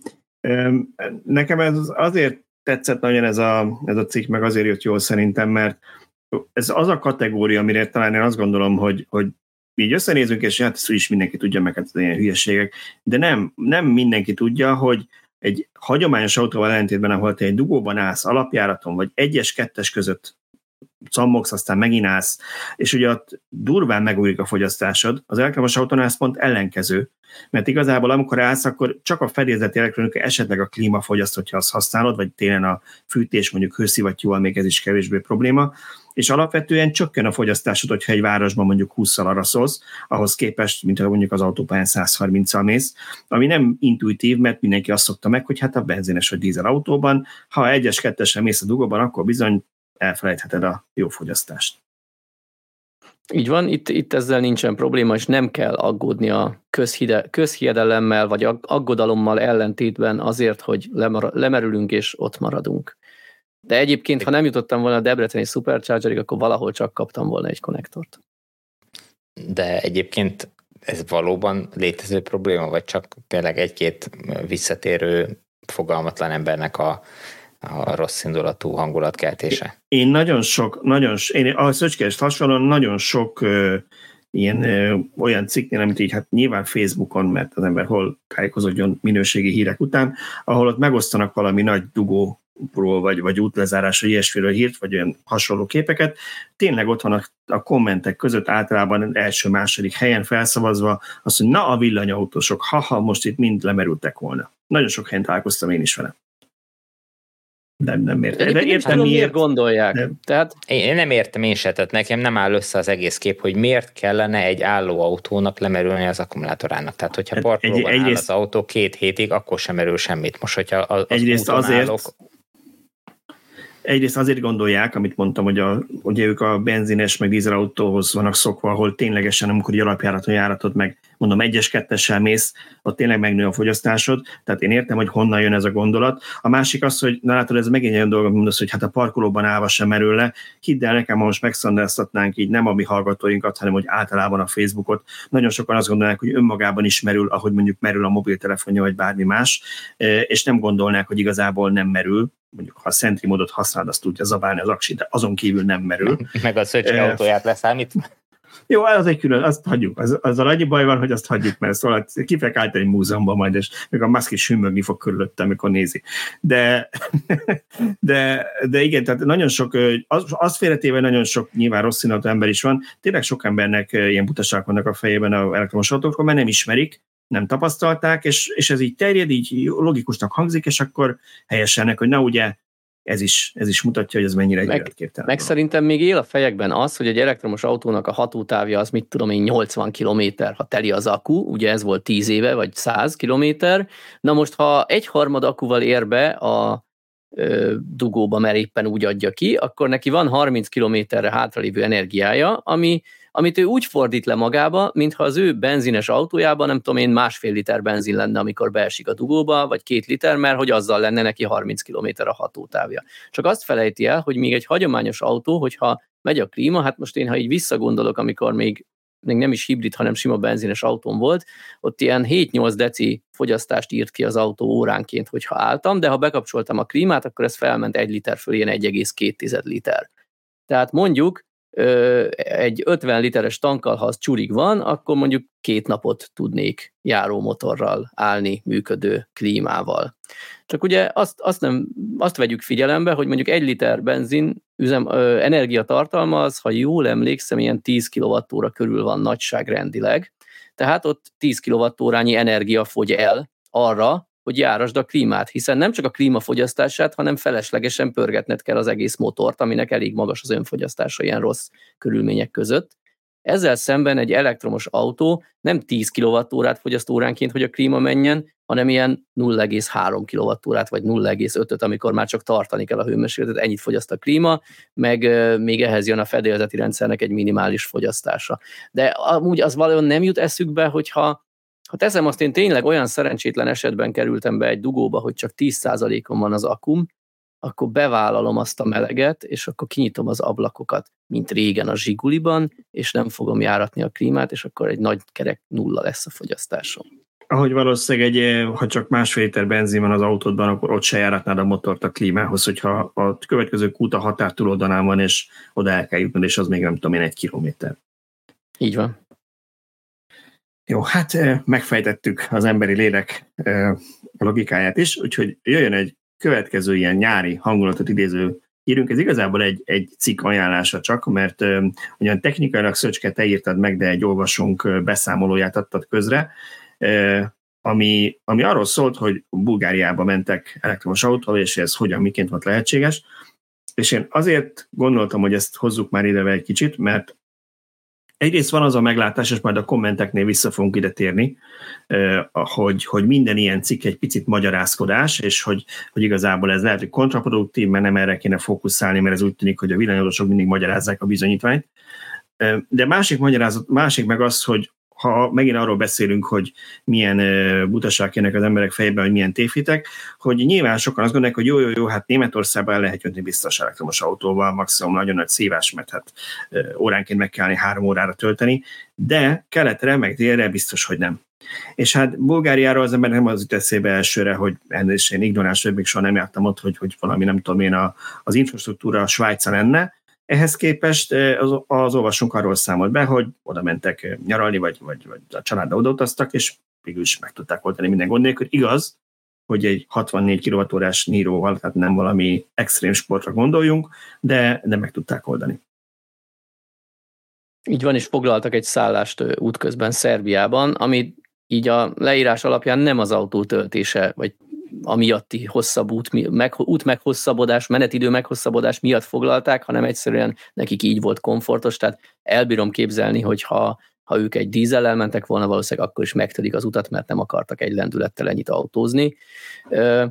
Ami nekem meglepő volt, hogy osztott meg fotókat először velünk, innen is jött az ötlet, hogy legyen erről egy cikk, arról, hogy milyen töltőállomásokkal találkozott Bulgáriában, vagy akár Szerbiában, és meglepődtem, mert azt mondtam, hogy hát örülnénk, ha Magyarországon ilyenek lennének, mert ilyen nem tudom, 8-10 töltős, 300 kW-os töltő, tehát minden, minden is volt mi szemszájnak ingere, és, és nem gondolná az ember a fotó alapján, hogy nem egy nyugat-európai, hanem egy, egy bulgáriai helyszínt lát. Napelemes töltővel, vagy napelemes fedéssel.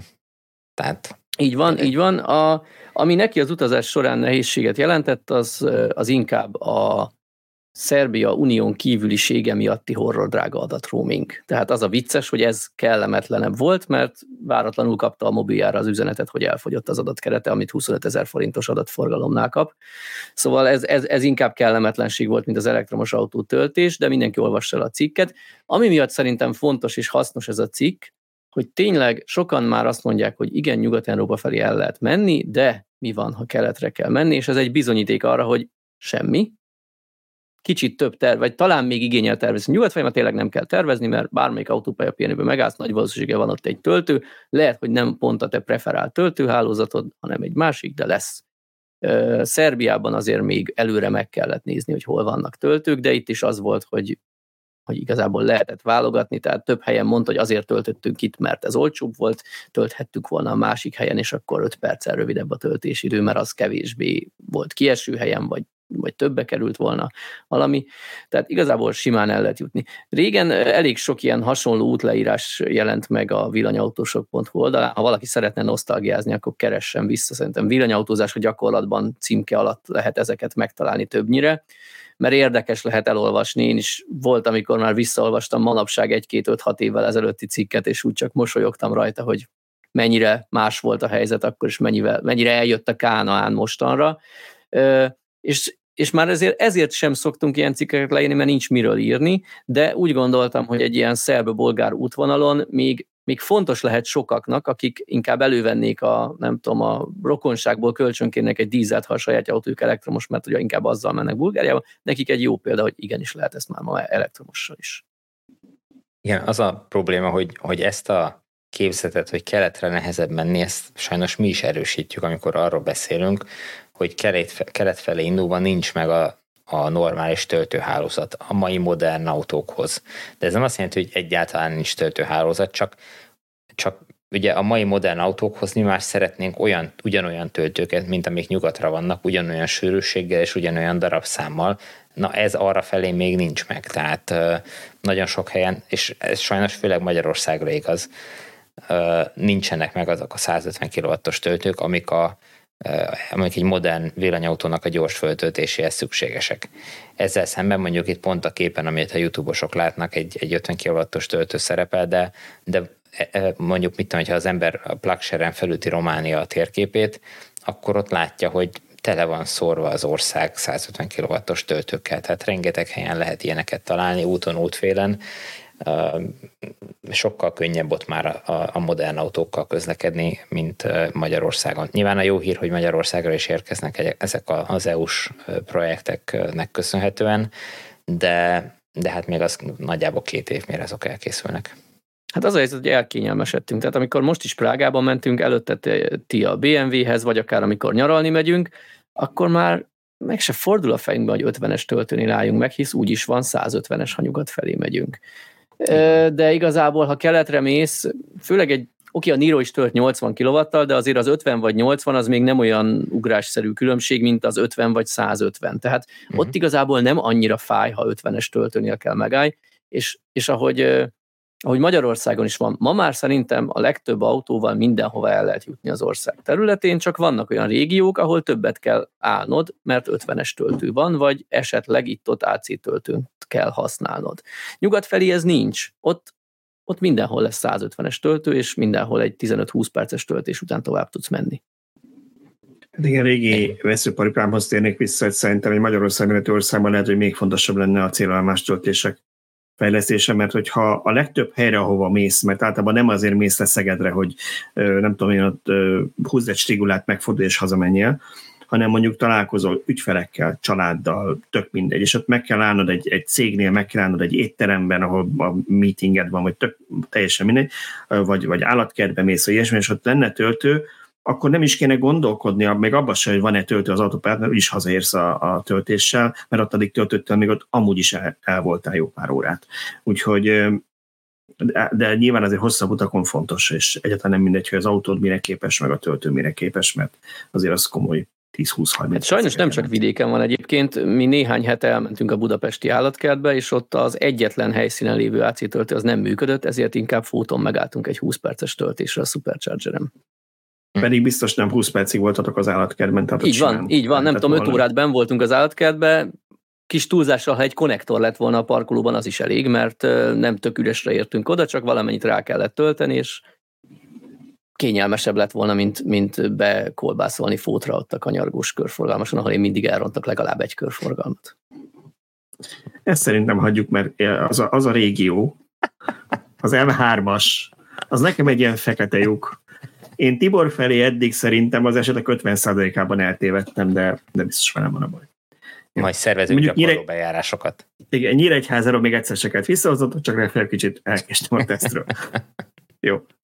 Beszéljünk kicsit akkor az elektromos kamionokról, mert szerintem ez volt még az elmúlt héten egy ilyen témacsokrunk, amit így az adás végére szántam.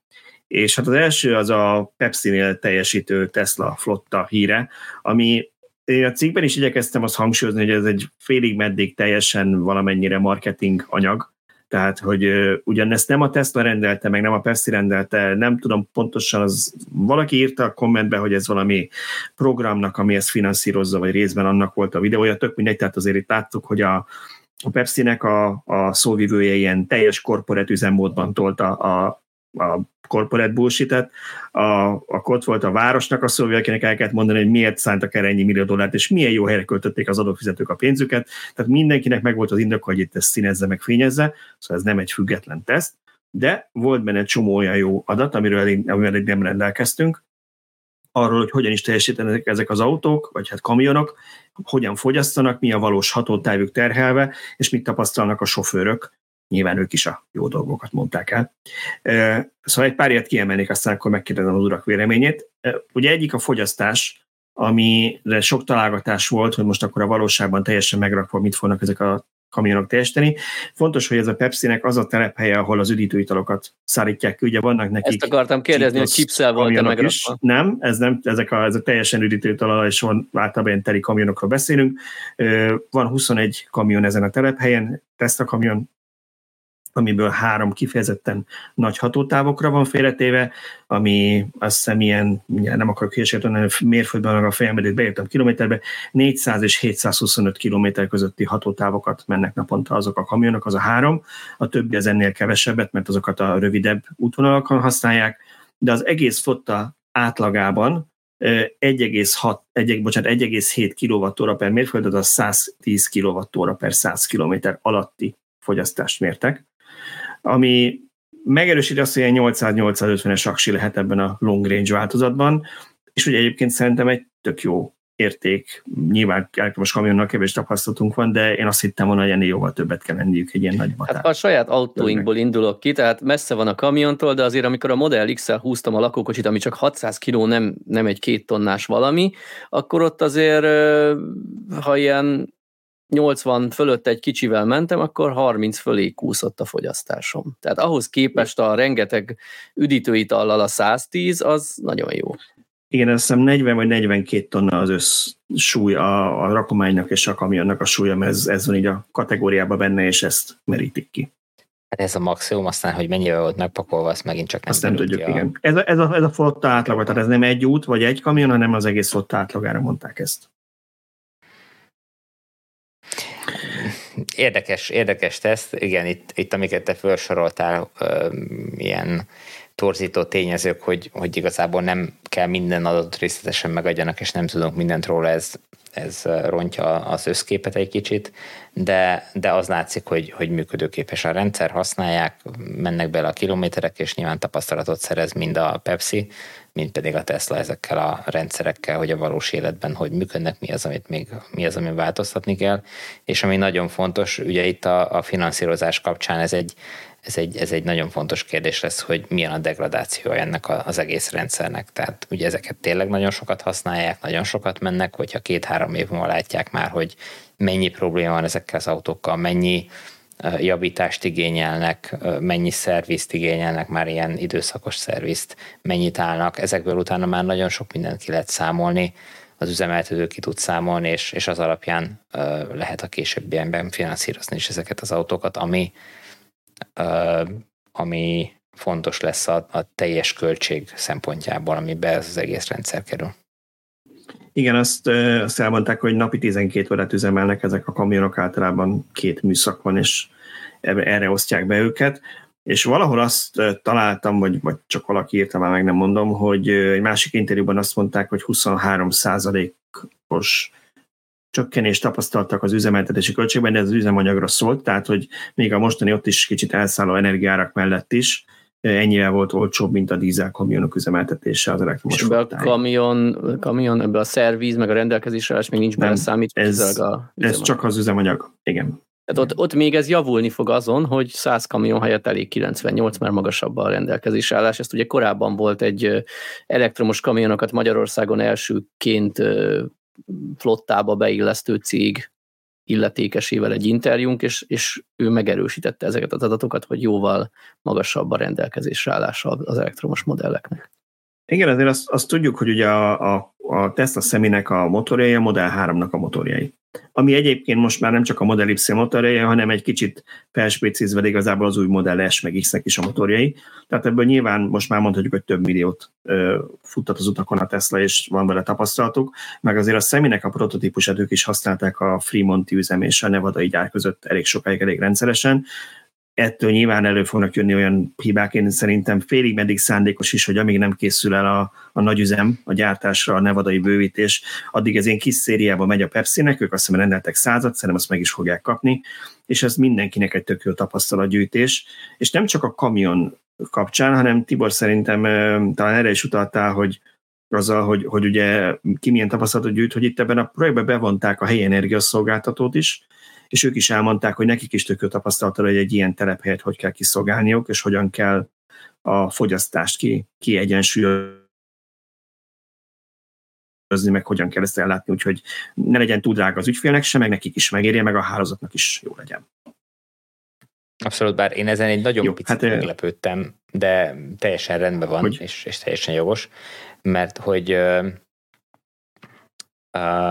egy ekkora szolgáltatónak, mint az ottani áramszolgáltató, ez nem kéne, tehát néhány megawattnyi áramot kiszolgálni, nem kéne, hogy akkora nagy probléma legyen, hiszen biztos kiszolgálnak rengeteg üzemet, aminek legalább ilyen vagy még nagyobb fogyasztása van, de, de ettől függetlenül nyilván érdekes lehet, hogy esetleg lehet, hogy beépítettek valami okos rendszert a, a, a töltőkbe, amivel nem tudom, teljesítmény megosztás van, vagy, vagy fogalm sincs, mert, mert nyilván nekik az lenne a legjobb, hogyha egy ilyen telephelyre, ha, ha eladnak áramot, akkor ott, ott profilt lehessen fölépíteni ahhoz, hogy azt mondják, hogy mit tudom én, reggel 8-tól este 11-ig folyamatosan kérünk két megawattot, és azt mi mindig el fogjuk használni, hogyha ha ezt valahogy meg tudják oldani, akkor nyilván ennek a kiszolgálása az, az álom megrendelés a, az áramszolgáltatónál, hiszen ebből sok Igen, lehet pont. keresni, és nincs fele munka.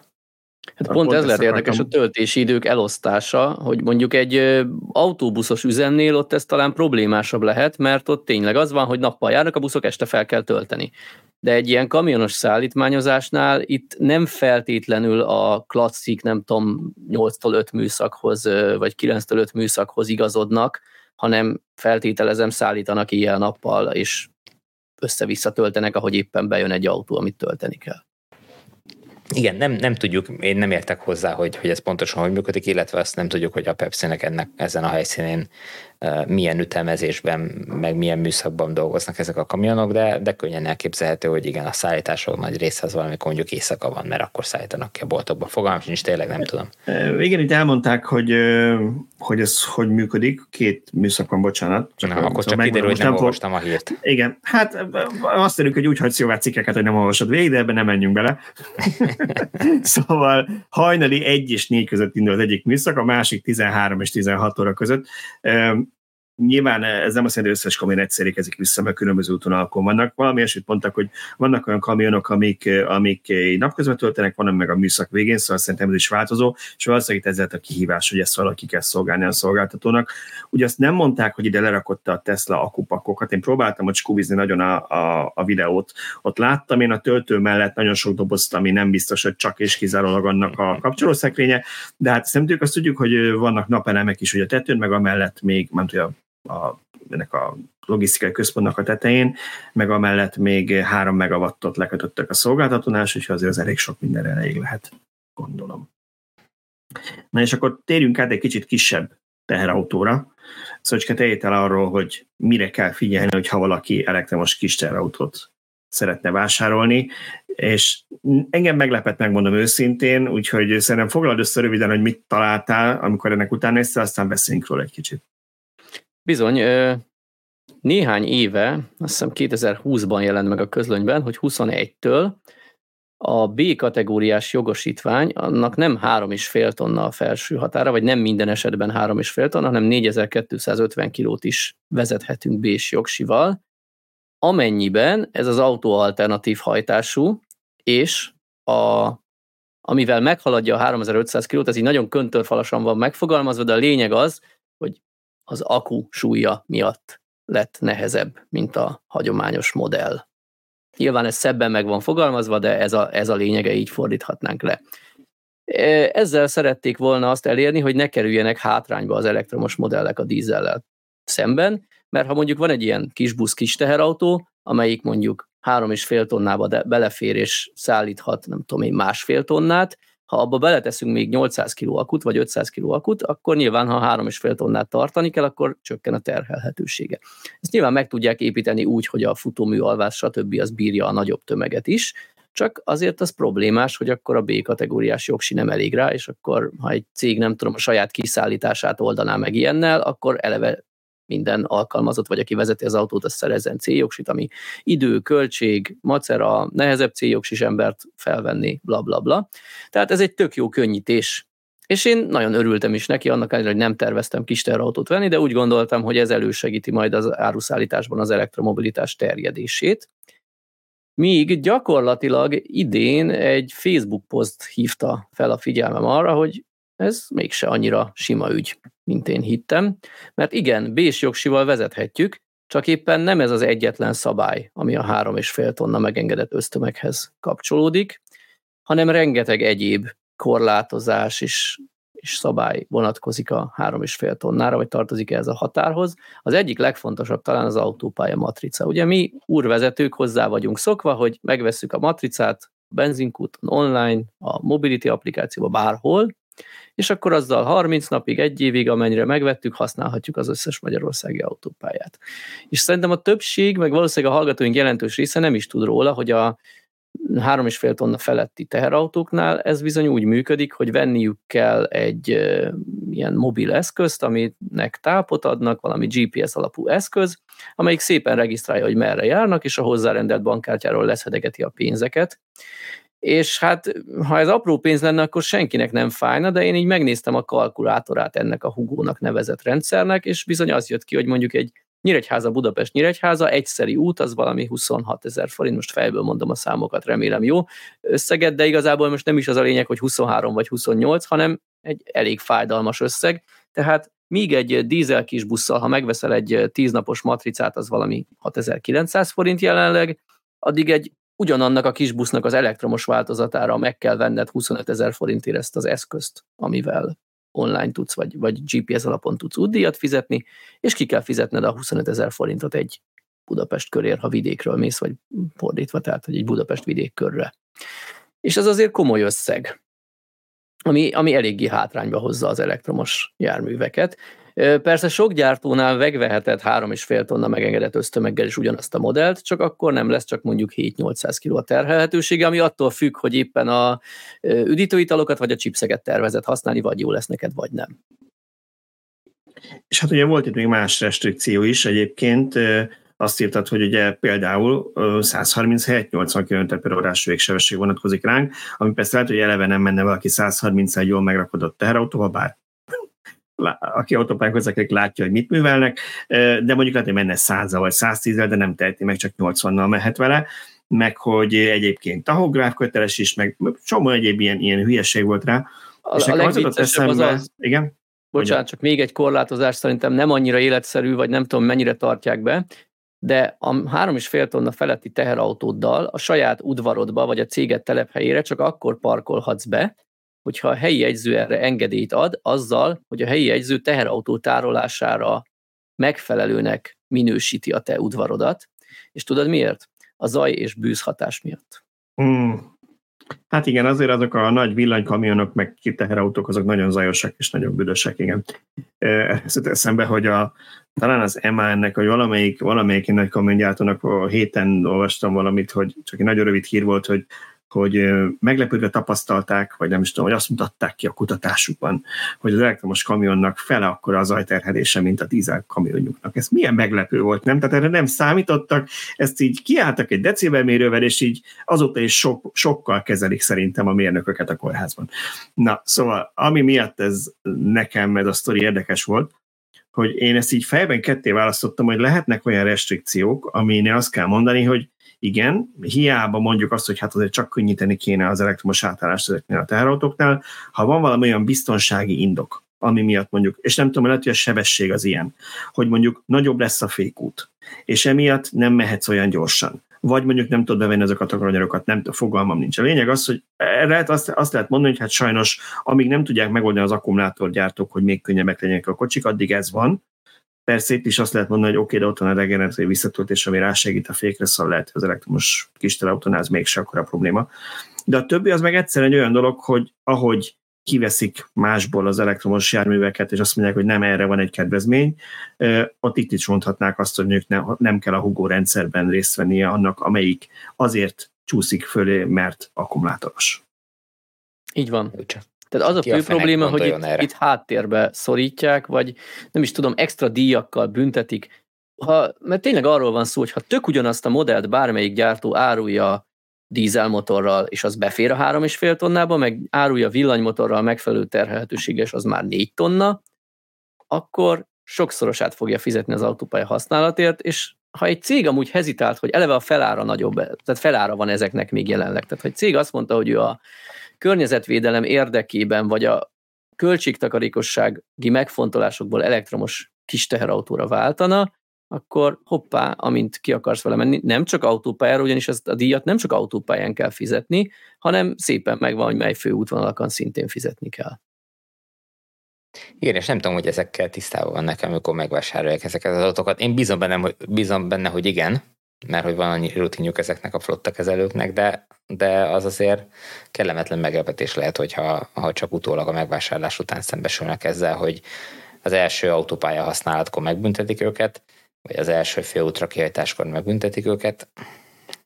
Hát a Facebook Egyébként... poszt, ami, ami nekem hozta, hogy írjak erről, az konkrétan egy ilyen tévedés, vagy nem is tévedés, jóhiszemű tévedés, jóhiszeműség alapján került föl, hogy megvették, a, azt hiszem D2 kategóriába tartozna ugyanaz a kis busz dízelhajtásra, és ők megvették rá a matricát, majd jött a büntetés a autópálya kezelőtől, és először nem is értették, hogy hát mi ők vettek matricát, és ekkor derült ki, hogy az a kis teherautó az nem 3,5, hanem 3,9 tonnára van papírozva, ami nyilván a rendszerben hogy, hogy nem itt hozzáférnek ahhoz a rendszerhez, hogy nem fotólapján megállapították, hogy ez egy XY típusú kisbusz, amelyik teljesen jól megy a, a D2 matricával, hanem itt, itt valahogy tudta a rendszer, hogy annak bizony a megengedett ösztömege három és fél fölött van.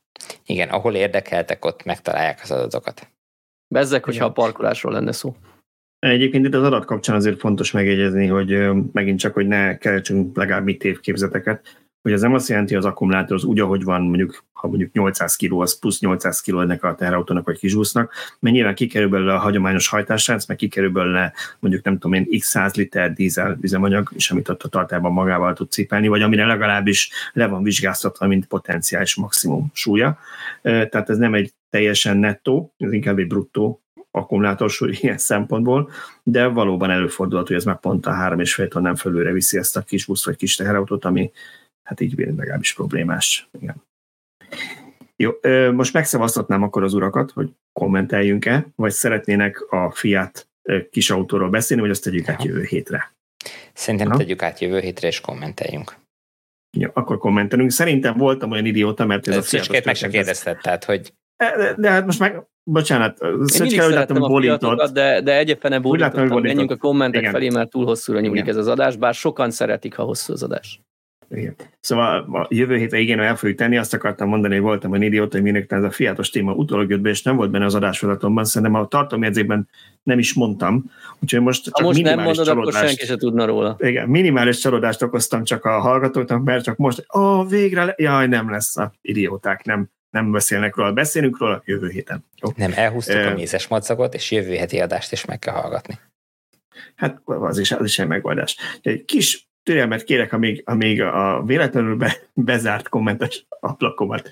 Olvassam, nálam előttem megvan nyitva. Ha nálad van, te, köszönöm szépen. Rendben. Múlt héten olyan elértél. Egyébként, bocsánat, hagyj fedd gyerek meg titeket, elfelejtettem, jó? Elnézést, Na, mert hogy mit egyszer hagylak, egyszer hagylak titeket magatokra, és már is olyan adást kezdtek, elkezdtek szabadkozni az elején, hogy hát nagyon sok Tesla téma lesz, itt se voltam, és már is sok Tesla téma van. Csak úgy szólok, jó? Oké. Okay. Szóval visszatérve a kommentekre, először is szeretnénk köszönetet mondani a szuperkösziért Jakab Hajdók Lászlónak, aki már hosszas hetek óta minden videónkra dob egy szuperköszit, ezúton is köszönjük neki.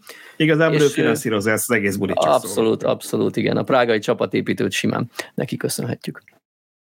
Szóval térjünk át a kommentekre. Az első megjegyzésünk, én most váltottam új áramszerződésre Belgiumban. Itt a szolgáltatónak van egy applikációja, ami összekapcsolódik az autóddal, és úgy vezérli a töltést. Tehát csak bedugod a kocsit, és az akkor fog tölteni, amikor a legkedvezőbb az ár. Nem kell figyelned semmire. Irigykedünk? Örülünk? Irigykedünk, de én mindig azt mondom, hogy ez egy kicsit kétérő fegyver, mert ez így tök jó. Főleg most, amikor ugye nyáron túltermelés van megújulókból, és csomószor ugye alacsony az energiaár, meg lehet, hogy Belgiumban egyébként szél, szélenergia, mert más éjszakokban is van ilyen éjszaka, de hogy alapvetően azért nyilván azt is jelenti, hogy ha meg magasabb, akkor többet kell fizetned, de nyilván e felé kéne elmozdulni a magyar rendszernek is, nem? Hogy reálisabb legyen. Hát és fog is, fog is, ugye nem hallgattad a múlt heti adást, pedig beszéltünk erről, úgyhogy majd pótol. ha már ilyen fedjük meg egymásba csapunk át. A következő komment egyébként szintén ehhez kapcsolódik, úgyhogy ha Tibornak van reakciója, majd azután megteszi. Angliában hasonlóan van ilyen rendszer, és azt mondja hozzászólunk, hogy itt Angliában jól tud működni, ha valakinek ez fontos. Octopus a neve, van elektromos autó tarifa, ami olcsó éjszakai áramot jelent. Ezt egyébként fel lehet használni otthoni akku, tehát ilyen fix tároló töltésére is, nem kell, hogy elektromos autód legyen. Ha nincs elektromos autód, akkor ja, itt nagyon hosszú a komment, és szerettem volna rövidíteni, akkor nem a lényeg, az, kedvező. lényeg az, hogy vissza lehet táplálni is. Tehát vissza lehet jobb, táplálni, jobb tarifa volt a visszatáplálásra is, igen. Így van, így van, így van, így van. A számokat nem olvasom fel, mert... Nem, igen, az volt, az volt a lényeg, azért, hogy bocsánat, azért hagytam meg csak a hosszabb részét, de igazad, hogy nem untatunk nekik a számokat, mert volt benne egy olyan része, ami arról szólt, hogy ugyan van egy fix, kötelező átvételi ára az elektromos áramnak, de minek után ott verseny van a szolgáltatók között. Így van olyan csomag is, ahol jóval magasabb az átvételi ára a visszatermelt áramnak. Hát ide kellene ideális az lenne, hogyha ha a piaci ár valahogy tükröződne az átvételi árban. Tehát, hogy én akkor tudnám eladni az áramot, amit otthon eltároltam akkumulátorba, amikor nagyon drága az áram. Tehát amikor, mit tudom én, a piacon is 2-300 forintért lehet csak megvenni mondjuk este 7 és 8 között, akkor én boldogan eladom az akkumulátorba, és így megéri nekem akkumulátor telepíteni.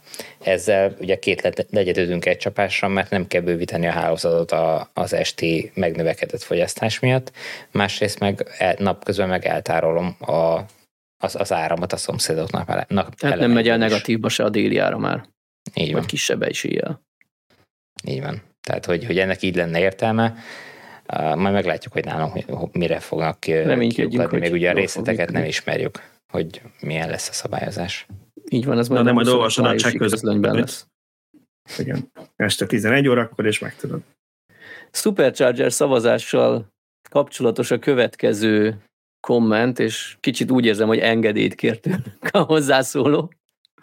Ő azt kérdi, hogy nagy árulás lenne, hogyha én a hiányos horvát töltőhálózatot is megtámogatom egy szavazattal? Van egyáltalán jelölésük? Én, én ezt, igen, azért gondoltam, hogy igen, azért gondoltam, ezt, hogy ezt hozzuk be, mert tehát lehet, hogy rossz képzetet keltünk azzal, hogy mi marketingeljük ezt, hogy magyar töltőkre tessék szavazni, de nyilván nem csak magyarra lehet szavazni, és, és aki valamit azt mondja, hogy sokat jár Romániába, vagy, vagy Horvátországba, vagy Szlovéniába, vagy bármerre, és ott pont az útmenet lenne egy tök jó hely, vagy neki pont ott lenne jó, és biztos sok turistának jó, az persze jelöljön be oda, vagy szavazzon oda, ha már van, mert nyilván azt is fogják akár mi magyarok is használni, tehát ne legyünk ennyire azért nacionalisták, csak úgy voltunk vele, hogy ha már van öt, öt lövés, akkor azt először lőjük el a magyar helyekre, aztán ha már minden bokorban Supercharger van, akkor biztatunk arra, hogy máshol legyen. Igen, tulajdonképpen azt uh, most már azért bátran lehet mondani, hogy az első három helyszínt uh, megszavazzuk, vagy beszavazza valaki, mert ott, ott van az első ötbe. A, a többi helyszín annyira le van maradva, hogy nagyon kicsi az esély, azt fentebb tudjuk torrázni, tehát két szavazatot uh, akár át lehet adni más külföldi helyszíneknek is, nem tudom, szlovákiai, vagy romániai, vagy horvátországi helyszíneknek. Örülök, hogy mindenki megadta a jóváhagyást. A következő kommenthez, hogy, hogy értsük, miről is szól, egy nagyon-nagyon rövid felvezetés. A múlt héten beszélgettünk arról, hogy egy elektromos autó töltőnél, hogyha egy töltőállomásnál, ahol van 10-20 supercharger mondjuk sor alakul ki, akkor ott általában csak néhány percet kell várnod, mert nem egy konkrét töltőhöz állsz sorba, ahol valaki lehet, hogy 25-30 percig fog tölteni, hanem a teljes állomáshoz, és ha mindenki 25-30 percig tölt, akkor matematikailag elég nagy az esélyed rá, hogy ha te vagy a következő, akkor néhány perc múlva egy felszabadul a sok töltőtől. Ezzel szemben a benzinkutakon viszont általában kialakul annyi sor, ahány töltőhely, és, és ha neked nincs szerencséd, és valaki éppen hoddogot meg autópálya matricát vesz, és egy hosszú nevű cég nevére kér számlát, akkor lehet, hogy neked ott fél órát kell várakoznod. Erre írja egy kommentelünk, hogy talán ti már kezditek elfelejteni, de a benzinkúton a legtöbben úgy állnak sorba, hogy melyik oldalon van a tank nyílása, ezért nem lehet összehasonlítani az elektromos autókkal, mert valószínűleg biztosra akarnak menni, és ha nyilván nem akar körbehúzni, hogy esetleg ne érjen el. Igen, bevallom, hát, én, nekem ez már nem jutott eszembe. Én, én erre azt mondanám, hogy, hogy én, aki közületek a legtovább használtam belségés motoros autót, azért ha nagyon nagy sor állt az én kedvenc töltállomásomnál, vagy benzinkutamnál, hogy ne legyen félreérthető, én úgy húztam át a kocsi mögött azt a csövet, mint a sic. Szóval, hogy nem voltam hülye, hogy beálljak abba, ami mondjuk a jobb oldali tanknyilásnak jó, akkor a bal oldalihoz áthúztam. Az a legtöbb kútnál ezek ilyen kihúzható, fel vannak beülcsérélve, kihúzható csövek, és azért egy normál személyautó túloldaláig elér. Azt nem mondom, hogy egy teherautón körbeér, azt biztos jobban kell figyelni, de egy normál személyautón legalábbis nekem az ott a tapasztalatom, hogy körbe. Igaz, hogy kicsit kényelmetlen, mert azért az ember nem akarja, hogy ott az fényezését dörzsölje, akkor az fognod kell kézzel a csövet és a másikkal a pisztolyt, de meg lehet oldani. Én nem vártam volna végig egy hosszú sort. Hát az oké, okay, csak te azt itt feltételezed, hogy a neked ideális oldalon áll egy láthatóan hosszú sor, a másik oldalon meg szinte senki, vagy nagyon rövid. De hogyha úgy viszonylag van, mit tudom én, négy-öt autó mindenhol, akkor valószínűleg egy olyan állsz be, hisz fogalmat sincs, hogy melyik fog gyorsabban haladni, amelyik neked jó és akkor már nincs lehetőséged átállni esetleg, ha azt látod, hogy a másik tök gyorsan megy, előtted meg valaki bénázik. Igen, de ez hol, ez hol és mit befolyásolja, ezt nem teljesen értem. Hogy mennyi ideig tart a töltés? Erről volt szó szerintem. Nem, meg, a, meg, ez, meg ez, az, ez az indok Attól arra, hogy miért kérdezel. állnak be egy fix helyre. Ja, értem. Uh-huh. Tehát, hogy miért nem az egész állomáshoz sorakoznak, és amelyik legelsőnek felszabadul, odaugrik be a következő, mert lehet, hogy az neki nem praktikus oldal. Mm. Meg amúgy el se férnének, tehát hogyha úgy állnának be, akkor kilógna az autópályára a sor vége. E, amikor, egyébként amikor a, a legutóbbi 800 kilométeres bulink volt, és én ugye török bálinti Supercharger-t meglátogattam, ami akkor még ingyenes volt, ezért csurig volt délben, én akkor harmadik autóként álltam be, és akkor nagyon rendesen, jó, tesztlások, tehát mindenkinek ugyanott van a, a töltő nyilása, és innentől kezdve nem volt nagy probléma, de mindenki nagyon jó fej módon úgy a töltők közé középen egy sorban álltak, és ahol felszabadult a következő oda álltak be, úgyhogy ott ez így működött. Hát ez, ez máshol is így szokott működni, és remélhetőleg így fog működni, bár most így, hogyha visszaemlékszem, nekem, nekem rémlik olyan, hogy Amerikában láttam olyan videót, amikor, amikor hálaadáskor több sorban is sorakoztak, hogy most aztán ők csak csigalakba voltak, és éppen úgy jött ki, hogy, hogy nem, tehát nem tudom, hogy ki volt a következő Mert, a sorban. Azt, nem fértek el. Az nem látszott, de, de lényeg az, hogy, hogy, hogy azért ott is előfordulhatnak ilyenek. Hát majd meglátjuk, hogy mi lesz, hogy hogy fog ez alakulni a jövőben. És persze végül egy komment, megkaptuk a klasszikust. Ez a töltési idő csak magyarázkodás, nekem átlag 5 perc szokott lenni, volt már, hogy 10 percre is elhúzódott, de 26 év alatt ilyen pár alkalom volt. Tehát Tibor, te és a fotóid hazudnak, mert amikor te 12 percet Ennyi. töltöttél Győrben a Superchargeren, és amikor kihúztad, mert elég volt, sőt, talán kevesebb is lett volna, mindegy, tegyük fel, 12 perc elég volt, és te azt láttad, hogy ugyanaz az autó még mindig sorakozik 12 perccel később, és nem került sorra, csak előrébb került hárommal, akkor vélhetően te átaludtad, az az autó közben megjárta Münchent oda-vissza, és most újra itthon volt, és újra tankolnia kellett. Így van. Nem, a Tibor csak kiragadott direkt egy olyan példát, mert neki van egy komoly könyve, ahol ezt írogatja ezeket föl, és kivette azt a kettő példát a 3000-ből, ahol ez előfordult. Hát Most Nyilván tudjuk, tudjuk jól, hogy az esetek más- tök, többségében nincs hosszú sor a benzinkúton. Én, amikor még megvolt a Priusom, és éves 3000 kilométert mentem vele maximum, mert már inkább az elektromosokat használtam, és tankoltam egy évben öt alkalommal, akkor hogy, hogy nem, olyan szerencsétlen voltam, pedig nem kerestem a leghosszabb sort, éves öt tankolásnál nem néztem azt, hogy holnap emelkedni fog az üzemanyag ára a három forintot, akkor ma gyorsan elmegyek és telet tankolok. Nem? Én találomra beálltam ott, ahol kifogyott, megesett, hogy autópályán, megesett, hogy Miskolc belvárosában, és az utolsó X tankolásomnál nem emlékszem olyanra, amelyik ne 10 és 15 perc közötti lett volna, pedig akkor nem volt ársapka, semmi nem volt, egyszerűen... Tankoltál volna otthon. Be. Hát így van. Én most Én- nekem is én csak azért- egy olyan alkalom jutott Mondjad, eszembe, igen. amikor, amikor uh, legutóbb benzinkútra mentem, hogy lementem a, a guminyomást ellenőrizni, mert mit tudom, gyanús volt a, a, az egyik kerék, és hogy, hogy nem pont akkor ott az ásapkás szerencsétlenkedés, hogy ott álltak sorba az autósok, hogy hát, ha még nekik jut abból a nem tudom melyik fajta dízelből, vagy benzinből, vagy nem tudom, hogy éppen voltak úton. Tehát pont akkor is sorálás volt. Igen, erre persze lehet mondani, hogy ez egy speciális helyzet volt. Én is emlékszem rá itt nálunk a környéken egy darab egy nagy magyar olajipari cégeska, nem mondom ki a nevét, majd most éppen nem szponzorálják a podcastot, nekik van egy, nekik van egy töltőállomásuk, és a, a hetes útra lógott ki onnan a sor, mert reménykedtek az emberek, hogy ott állítólag még van benzin. Persze ez speciális helyzet, de azért tehát mi is járunk benzinkutakra, mert ha más nem az ember, hogyha benzinkut környékén tölt, akkor bemegy inni egy kávét, vagy, vagy bemegy mosdóba, vagy enni egy hoddogot, és én azt utálom a legjobban tényleg, hogy ott kell állni a rohadt hosszú sorba, mindig hosszú sor, és mindig állni kell, és mindig azért, mert valaki, és most ez nem nyilván el szól, de hogy valaki áfásszámlát kér, és akkor le kell betűzni, meg irányítószám, meg mit tudom én, mi kell neki, meg ott jön rá, mint bármilyen boltban és bármilyen pénztár, ott jön rá, hogy akkor ő most igazából meg is nézi, hogy mi a lehetőség a szendvicsek között, és akkor most a pénztárra, amikor sorra került, akkor dönti el, hogy mit szeretne És enni. szeretne a pontgyűjtőkártyájáról beváltani valami kedvet. Minden, mindenképpen, amit nem olvas be elsőre a rendszer. Szóval mindig ez volt, és én amikor még két éve ilyenkor én még aktívan tankolgattam a megánomat, és én mindig az önkiszolgáló kútnál voltam emiatt, de ott is belefutottam abba, hogy valaki nem tudta, hogy működik az érintőképernyő, és ott bénázott és szenvedett vele, engem meg ott evett a fene, hogy most kiszállok, és oda még segítek neki, hogy végre haladjunk. Úgyhogy De esett az inkább azt- kivált. nem, de, de a lényeg csak az, hogy én továbbra is azt mondom, hogy aztán Szöcske, te mondtad múltkor, és ebben igazad volt, hogy az embereket csalja az időérzékük. Egyszerűen nem, nem gondolják, nem látják reálisan, hogy amikor ők megállnak valahol, és bemennek a kútra csak egy percre, az a csak egy perc, az mennyi idő valójában. Mert biztos van olyan, amikor öt perc alatt megoldja, biztos van. De én bármikor, amikor mostanában benzinkúton jártam, egyfolytában, bár, egy, bármikor egyfolytában, csodálatos, szóval bármikor, amikor benzinkúton láttam, azt tapasztaltam, hogy sor volt, lassan haladt, nem azt jelenti, hogy egy órát kell sorbálni, de hogy öt perc alatt senki nem járta meg, azt garantálom.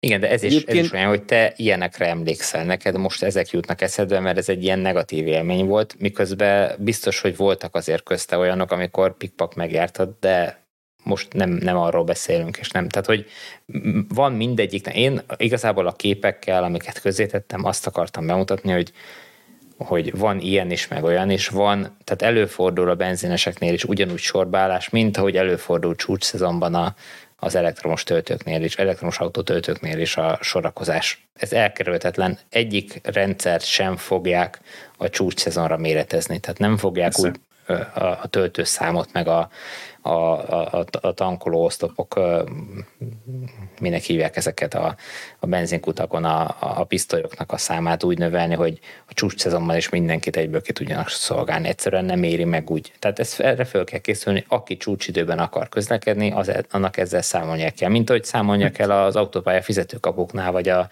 vagy, vagy a, a, a, a határátkelő helyeken is, vagy, vagy mindenütt számolni kell. Kar- karácsony előtt nem, karácsony előtt biztos, hogy több gép megy, de nem fognak venni plusz 100 gépet, meg kiképezni plusz 100 pilótát, hogy annyival több menjen. Hát és hanem... karácsonykor a, a hipermarketben a kasszák száma az, hogy nő. Semennyire. Sem. Ugyanannyi van, mint az egész az év többi részében. Én egyébként most megvilágosodtam, hogy Na. ugye a villanyautósok mindig megkapják, hogy ezek állandóan kávéznak, meg esznek, mert hogy tölteni kell.